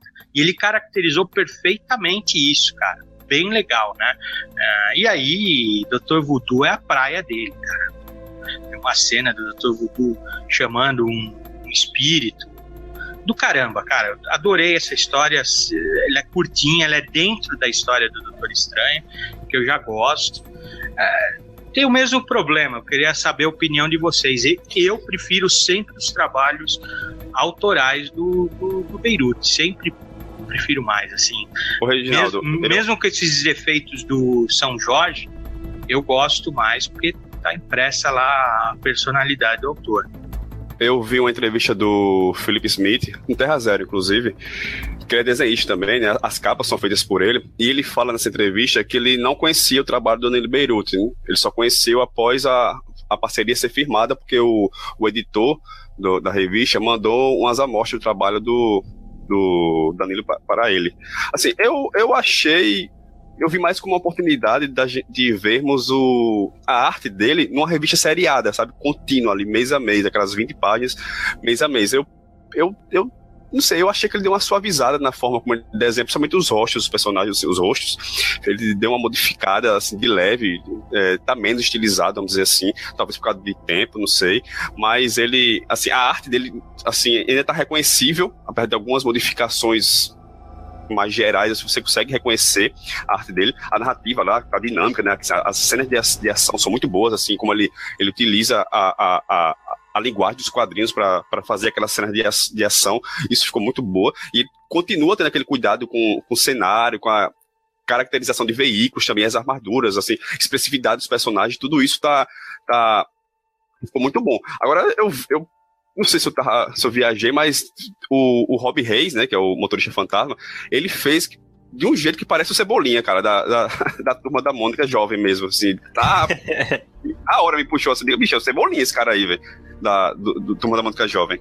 Mas eu, de forma assim, eu gostei desse... Você entende pela, pela velocidade que tem que ser produzido, né, assim, gibi ali mensal, vinte páginas, mas eu, eu gostei, no geral. Vocês acham que esse problema dele é pelo fato de dele não ser o, o, o roteirista e o desenhista da série, ou, ou isso não tem nada a ver? Talvez seja pelo ritmo mesmo. Eu acho que é o ritmo mesmo da, da indústria, da forma como a indústria norte-americana funciona, né? Tudo bem que o roteiro não é dele, talvez nem dê, nem dê palpite, não sei como funciona isso, mas eu penso nisso mesmo, do, do status da indústria, né? Se ele conseguir honrar os prazos, conseguir se tornar um cara ponta firme, confiável, assim, dentro da, dentro da Marvel, e, e ter uma arte de regular pra boa, vai segurar o nome certo dele na, no mercado, velho, internacional. Eu acho que, assim, esses trabalhos menores é pré-requisito pra você pegar algo maior. Pode ser palpite, é palpite meu, vamos falar assim, mas eu acho que o que tá refreando ele um pouco no Motorista Fantasma é o fato do escritor também desenhar, cara. Ah, que eu vejo ele menos perso- menos Danilo Beyruth no Motorista Fantasma, igual essa Doutor Estranho que eu acabei de ler agora, cara, facilmente você passaria, se, se tivesse uma página do Necronauta se transformando no no Doutor Voodoo lá, você passaria por uma história do Necronauta facilmente, cara, porque é, é, essa tem, vamos dizer, é, é, essa arte tem o D N A do Danilo, você, você percebe nitidamente. O Motorista Fantasma, eu acho que tá uma uma versão, vamos dizer assim, suavizada, vai. Eu comentei com o Luigi antes, naquela one, one shot, tem aquela história do Wolverine, Wolverine, cara. Cara que é muito boa, mesmo. Vi logo há pouco tempo, cara. Então você, você relaciona com isso, né? A questão do Wolverine do cinema ser, ser um galã, ser um cara alto, mais de um metro e oitenta, e o Wolverine que a gente cresceu e acostumou a ver, a gostar, se encantava, era um baixinho peludo, né, meu? Um cara nem um metro e sessenta, né? Sim, sim, sim, era um cara esquisito, cara. Eu acho que parte do filme é ótimo, claro, uma parte de dele ter se adequado tanto foi você ver um Wolverine judiado, um Wolverine mais a ver com o que a gente viu, costumava ver nos quadrinhos. Mas aí o ouvido pergunta, o que é essa história, assim? O nome dessa história é Cacaju Blues. Basicamente é como se um, um Wolverine Bob Hoskins ou um Robert De Niro, que foi inclusive de- desenhado desse jeito, aquela minissérie clássica Fusão, sou fãzaço disso, Wolverine Destruto, queria muito que a Panini republicasse isso, um encadernadozinho em capa dura. Talvez, pra mim, a melhor história do Wolverine. Eu acho que até o Sidney Guzman falou isso recentemente, eu também eu concordo demais com isso. Tá lá, numa cadeira lá preso. Ele, quem é você? O Wolverine, Hugh Jackman. Ah, eu sou quem você deveria ser, o anti-herói. O cara baixinho e feio, em fim de carreira, que depois de ter esgotado todas as opções, acaba no meio de um bando de guris. A raposa solta do galinheiro. Um exemplo para aqueles garotos e garotas que sabem que nunca vão ser populares. Caralho, velho. Foda demais, velho. Bom, a gente já falou sobre a, a obra dele. No próximo bloco, nós vamos com as nossas indicações. Lembra a última vez em que nos vimos? Onde está toda aquela sua coragem agora? O que acha do seu grande Império Romano? E onde está o seu Messias quando você mais precisa dele? Por que você não faz o que é melhor pra todos e simplesmente desiste? Qual é o problema em fingir que acredita em todos esses deuses romanos? Deixe de ser teimoso, rapaz. Vamos lá, um passeio até um templo e você estará livre. Não, nunca. Eu não vou trair aquilo que acredito.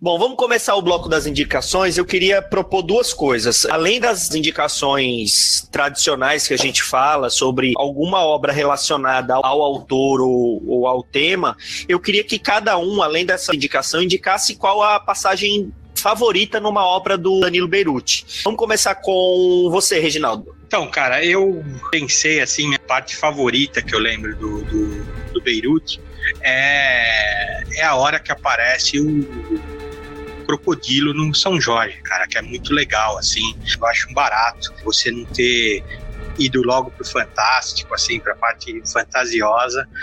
Eu gosto muito disso, cara. Gosto, achei muito legal. A melhor história dele, assim, cara, tem também a do Tesla, lá no Necronauta, cara, que eu adoro o Tesla. É legal, você vê que ele foi em busca da biografia do do cientista, né? Então é, é bem legal, cara. E você imaginar se tem alguém que não iria querer buscar a resposta que tem além da vida antes de morrer ou, ou antes de ir pro outro lado, seria realmente o Tesla, cara. E ele pega esse, essa, essa pontinha assim, cara, e fica muito legal, né? Eu adoraria ver o desenvolvimento desse necroverso, desse universo do Necronauta. Até a gente comentou, brincando da, da, da, da, da ele entrar no universo Marvel. Eu gostaria que ele tivesse um crescimento próprio, sem intervenções, cara, porque seria muito legal ver para onde isso vai levar. Tomara que aconteça, cara.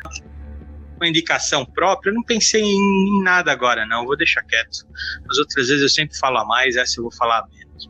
Vamos lá, Luigi, suas indicações. Bom, meu momento favorito do... acho que é no Necronauta. Tem uma, tem uma história, acho que tem logo, tá logo no comecinho do, do Almanac dos Mortos, o volume dois, que é quando... é uma história que é exatamente aquilo que eu disse, que, que como é o tipo de história do Spirit, que ele empresta a história para personagens secundários. E no caso é um menininho andando à deriva num deserto e encontra com um deus antigo esquecido. Esse menino, obviamente, ele tá morto e ele fica conversando com esse deus esquecido, e, cara, e me lembrou muito esse deus antigo, o Eric de, de Melnibodet, sabe? E ele faz a referência à árvore de Yggdrasil, ele vai contando a história dele, desse deus antigo, aí, pede pra, aí escuta a história da criança. A criança, ele tenta salvar um gatinho numa árvore, ele salva o gato, mas cai da árvore e morre. E depois o, o Necronauta vai encontrar essa criança e leva ele pra luz, né? E esse deus antigo, ele tava todo desolado, desesperançoso, porque ninguém ele se lembrava mais dele, ninguém acreditava mais nele. E quando essa criança vai embora, ele tá, o deus antigo se desperta dele e, e ele tá sentado, parece que é numa lasca dessa árvore do Yggdrasil, e nasce uma muda, sabe? Como se ele, essa criança tivesse voltado a acreditar nele e ele tivesse tido um upgrade, esse deus. É muito boa essa história. E minhas indicações, é, pra quem leu o... o Bando de Dois e ficou querendo ver mais coisa de cangaço, eu queria indicar o Grande Sertão Veredas, a adaptação do, o grande clássico de João Guimarães Rosa, do roteiro de Guazelli e arte Rodrigo Rosa, um negócio sensacional, assim, isso é da Globo Livros. A princípio isso aqui foi lançado com preço caro pra caramba, mais de duzentos pau isso aqui, impraticável. Depois foi lançado um, uma edição assim tão luxuosa quanto, em capa dura, e acho que eu comprei isso aqui por algo todo de sessenta reais, muito bom isso aí. E um livro do... é uma, uma, uma coletânea de crônicas do Graciliano Ramos, chamado Cangaços, coisa fina mesmo, sabe? Quem conhece o Graciliano Ramos de Vidas Secas, isso aqui é muito bom, e é isso. Vai lá, Adãozinho. A minha passagem preferida tá no Bando de Dois, que é aquele momento em que o... o Caveira de Boi e o Tinhoso vão executar o plano lá em Nova Nazaré, que ele vai, o Danilo vai montando a cena de uma forma que vai criando aquela tensão que você sabe que aquilo dali não vai dar certo, sabe? Aquilo vai ser uma, uma desgraceira de sangue, de bala, de, de tudo. E é exatamente isso que ele entrega, sabe? Uma, o plano começa a rolar e, sabe, você fica aquela tensão e aquela bola de neve, você vai seguindo as páginas, vai, vai se emaranhando naquilo e fica uma desgraceira tão grande que, que vai reverberar até no final da história. Então aquilo ali é, pra mim, é muito massa. E aí eu, as minhas indicações são duas. Quer dizer, eram três, né? Um é para reforçar o filme que o Luigi falou, né? O Lunar, de dois mil e nove, que é um filme muito bom. Só, só pela cara do, do Sam Hawke, que é o ator principal, que já tem cara de maluco, só que dali já, já, já valeria o filme. Aí eu tenho uma indicação que é, primeiro é um livro, que é o Perdido em Marte, que foi filmado agora pelo, pelo Ridley Scott. E assim, livraço, viu, velho? É, esqueça o filme, assim, o livro é muito melhor, assim, ele explora bem mais coisa, obviamente. Foi publicado em dois mil e onze, na edição do autor, o Andy Weir, e saiu aqui em dois mil e quatorze pela editora Arqueiro. E aí ele mostra a, a, um outro lado daquilo que você, que o Danilo explora em, em Magnetar, né? Você ficar sozinho no espaço, sem comunicação, com equipamento parcialmente danificado. E aí a, a, a diferença aqui, né, que a, as divagações psicológicas do, do personagem principal, aquela solidão, né, são amenizadas por um tom mais bem humorado do livro. Assim, essa passagem você, você, eu mesmo ri bastante, assim, várias passagens dela e tal. E ele explora também essa parte técnica, né, de como ele vai sair dali, como ele vai se virar dali, usando uma, uma tecnologia mais próxima do real. E a segunda indicação é um gibi de ficção científica que eu mais gosto, se não for o que eu mais gosto, que é a, a Balada de Halo Jones, do Alan Moore, e com o desenho do Ian Gibson. Não vou falar nada, só você tem que ler esse gibi, que esse gibi é uma coisa linda. E é isso. Aldaci, suas indicações. Só pra dizer que a Balada de Halo Jones tem uma resenha no Universo H Q. E que vai estar linkada no post. Porra, o que é que não tem resenha? Qual resenha você não fez, bicho?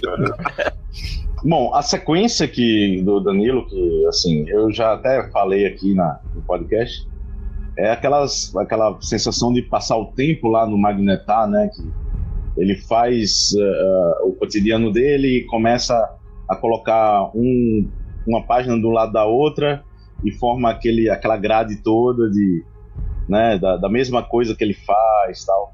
Eu acho isso sensacional, porque é, aquela, é aquilo que Danilo tem de, de, de mexer com a narrativa, né? De pegar e, e, e, e sair do lugar comum. Eu acho muito bacana. Me lembra um pouco agora, só pensando agora na hora, o, o, o Lourenço, né, do, do Você é um Babaca Bernardo, que ele também faz essas brincadeiras, não só estéticas, mas narrativas mesmo com o quadrinho, né? Faz, ajuda o quadrinho a, a, a ver que é um objeto bem maior ou diferente até do que o cinema, que ele é muito, vamos dizer assim, comparado, né? E assim, indicação, cara, a, a maioria, os na verdade, todas as... as a, a obra de Danilo, né? Infelizmente, o, o, o Ghost Rider eu não, não tive ainda a oportunidade de ler, mas não é uma obra autoral, mas, assim, toda a obra autoral do Danilo é, é bastante válida, menos, né, o, o, o Singularidade, assim. Mas, se você tiver curiosidade também, ó, que, inclusive, ele, ele faz uma ponte, a Assimetria, que também é muito bom, faz uma ponte, né, com, com os, dois, os dois anteriores. Uma dica, cara, que eu tô pensando aqui, que vocês estavam falando, assim, de espaço. Recentemente eu li um, um, uma série chamada Carta quarenta e quatro, foi lançada pela Devir. E é bem interessante isso, porque é um... É um é, o presidente pega e, e o novo presidente dos Estados Unidos recebe uma carta do presidente, o antecessor, e ele descobre que existe uma vida alienígena perto de Marte, se não me engano. E ele manda um, um, uma equipe para lá.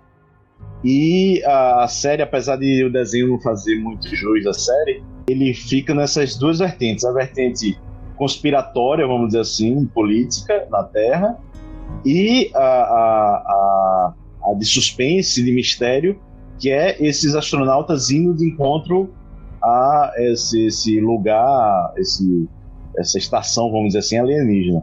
É Quarto quarenta e quatro, ele saiu o primeiro volume pela Devir, eu acho bem bacana. E outra coisa sobre Danilo, que eu me lembrei agora, é, que não foi citado aqui, ele tem uma participação naquela coletânea chamada Fierro, que é da Zarabatana.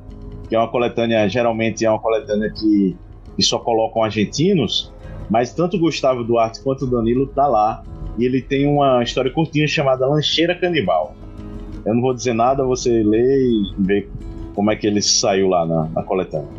Beleza? Ah, não sabia não. Boa, boa. Minha passagem preferida do trabalho do Danilo, também Magnetar, mas um pouquinho depois dessa passagem que o Aldacir citou, que é aquela parte ele mostrando já de barbudo, já depois de mais de cem dias de isolamento, bem paranoico, achando que, como eu falei, ele achando que tinha mais alguém com ele lá na, na nave, porque o, o suprimento dele estava acabando muito rápido, ele...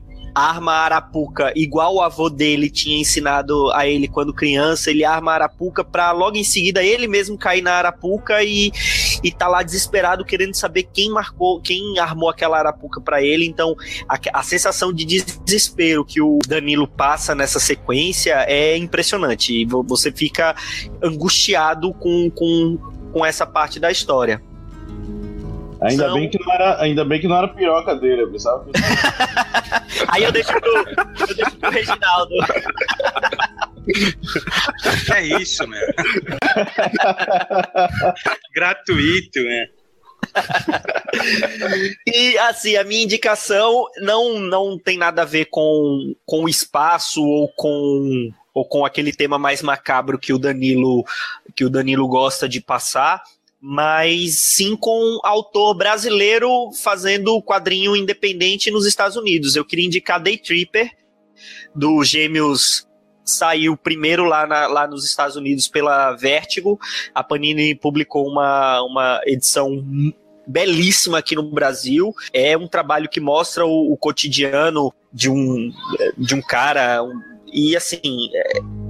É lindo, é, é, é uma relação de pai e filho assim, maravilhosa. Eu desafio você a ler esse gibi e não ficar com o olho suando no final, no final da história. É, é muito bonita mesmo e um, um excelente gibi. Mas isso aí tem um mórbido prazer. Todo o capítulo o, o Braz morre, né? Então é bem Danilo Beyruth mesmo, né? Pois é, tem isso, tinha esquecido dessa parte. Mas assim, é um gibi excelente, vale a pena você correr atrás. E polêmico também, hein? Guarda de né? passagem aí, acusado de plágio. É, eu ia falar isso agora também, dessa, dessa polêmica aí. Mas... Saiu agora, saiu agora essa polêmica, né? É verdade. É mesmo, cara, não, faz não um sabia. Tempo já, viu? Essa polêmica. Não, dá, é, é, é, da época que foi, foi na época, eu li, aí. Um, eu li um tempinho depois dessa polêmica do plágio do... Não, do se você volta na internet e já tá rolando isso aí, ó. Essas conversas há muito tempo. Tem o Poderoso Porco, ele fez uma matéria excelente, inclusive, com, vendo... todas as, é, não só o autor plagiado, supostamente plagiado, vamos falar assim, entrou em contato com os Gêmeos, sabe, foi bem interessante. Tem, dá uma gulgada aí, vocês limpam aí, né? Vamos agora para as nossas despedidas. Primeiro vamos agradecer ao nosso convidado Aldacir Júnior, foi excelente a participação, a gente agradece você ter disponibilizado um tempinho para poder conversar aqui com a gente, e aproveita para fazer sua despedida, faz o teu jabá, onde que, onde que os nossos ouvintes podem te encontrar. Cara, eu, eu que agradeço a, a todos, assim, tomara que eu tenha, tenha contribuído, né, com, com o podcast de alguma forma. É, obrigado pela lembrança, né? Agradecer vocês pela figura do Ludwig, que, né, que se lembrou de mim. O Sidão teve uma operação de olho, né? E ele é o editor-chefe. Mas assim, eu tô acumulando resenhas e você vai ver em breve mais resenhas do Universo agá quê. E assim, é basicamente isso, sim. Vez por outra, eu, eu tô desempregado, né? Eu vou dizer logo, quem quiser, quem quiser um trabalho de revisor aí, de quadrinho e tal, eu tô por aí. Eu tô entre os três milhões e meio aí. E assim, eu deixei de ir pra minha missa aí de domingo pra, pra falar de quadrinho, que é a coisa melhor do mundo. Obrigado a todos vocês. Bom, com isso nós vamos encerrando mais esse episódio dos Sete Jagunços da Derrota. Valeu, pessoal, e até a próxima.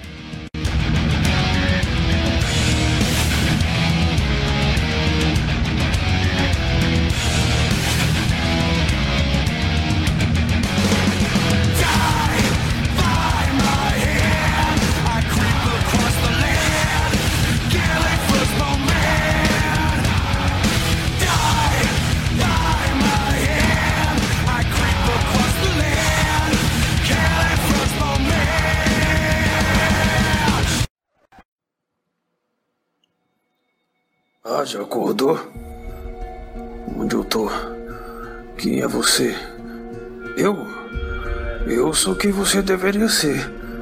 O anti-herói, o cara baixinho e feio em fim de carreira, que depois de ter esgotado todas as opções acaba no meio de um bando de guris. Eu sou a raposa solta no galinheiro. Um exemplo para aqueles garotos e garotas que sabem que nunca vão ser populares.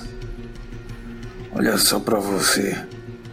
Alto, olhos claros, corpo depilado, o sonho americano em carne e osso. Tudo é errado, cara. Eu não entendo como ninguém percebeu a substituição. Eu era prova de que não precisava ser nem bonito, nem alto, nem super poderoso, e ainda assim podia de alguma forma fazer parte do grupo. Meus amigos vão sentir minha falta e virão atrás de mim. Aí é que tá, você não deveria ter tantos amigos. Deveria ser um lobo solitário. Esperança daquele garoto loser que senta num canto da sala. Mas ao invés disso, olha no que eles te transformaram. Pasteurizaram você, cara. Mas a gente vai dar um jeito nisso, garoto. Fiquei lisonjeado, só que fiquei uma garra pra ter a ferramenta certa pro trabalho. Ah, vamos começar pela sua altura, né? Eu tenho um metro e sessenta, os senhores devem ter um metro e noventa. Agora que você é americano, deve ter mais conhecimento do sistema métrico, né? Lá eles falam milhas, léguas, polegadas, pés. Tudo bem. Vamos ver como você fica com um ou dois pés a menos.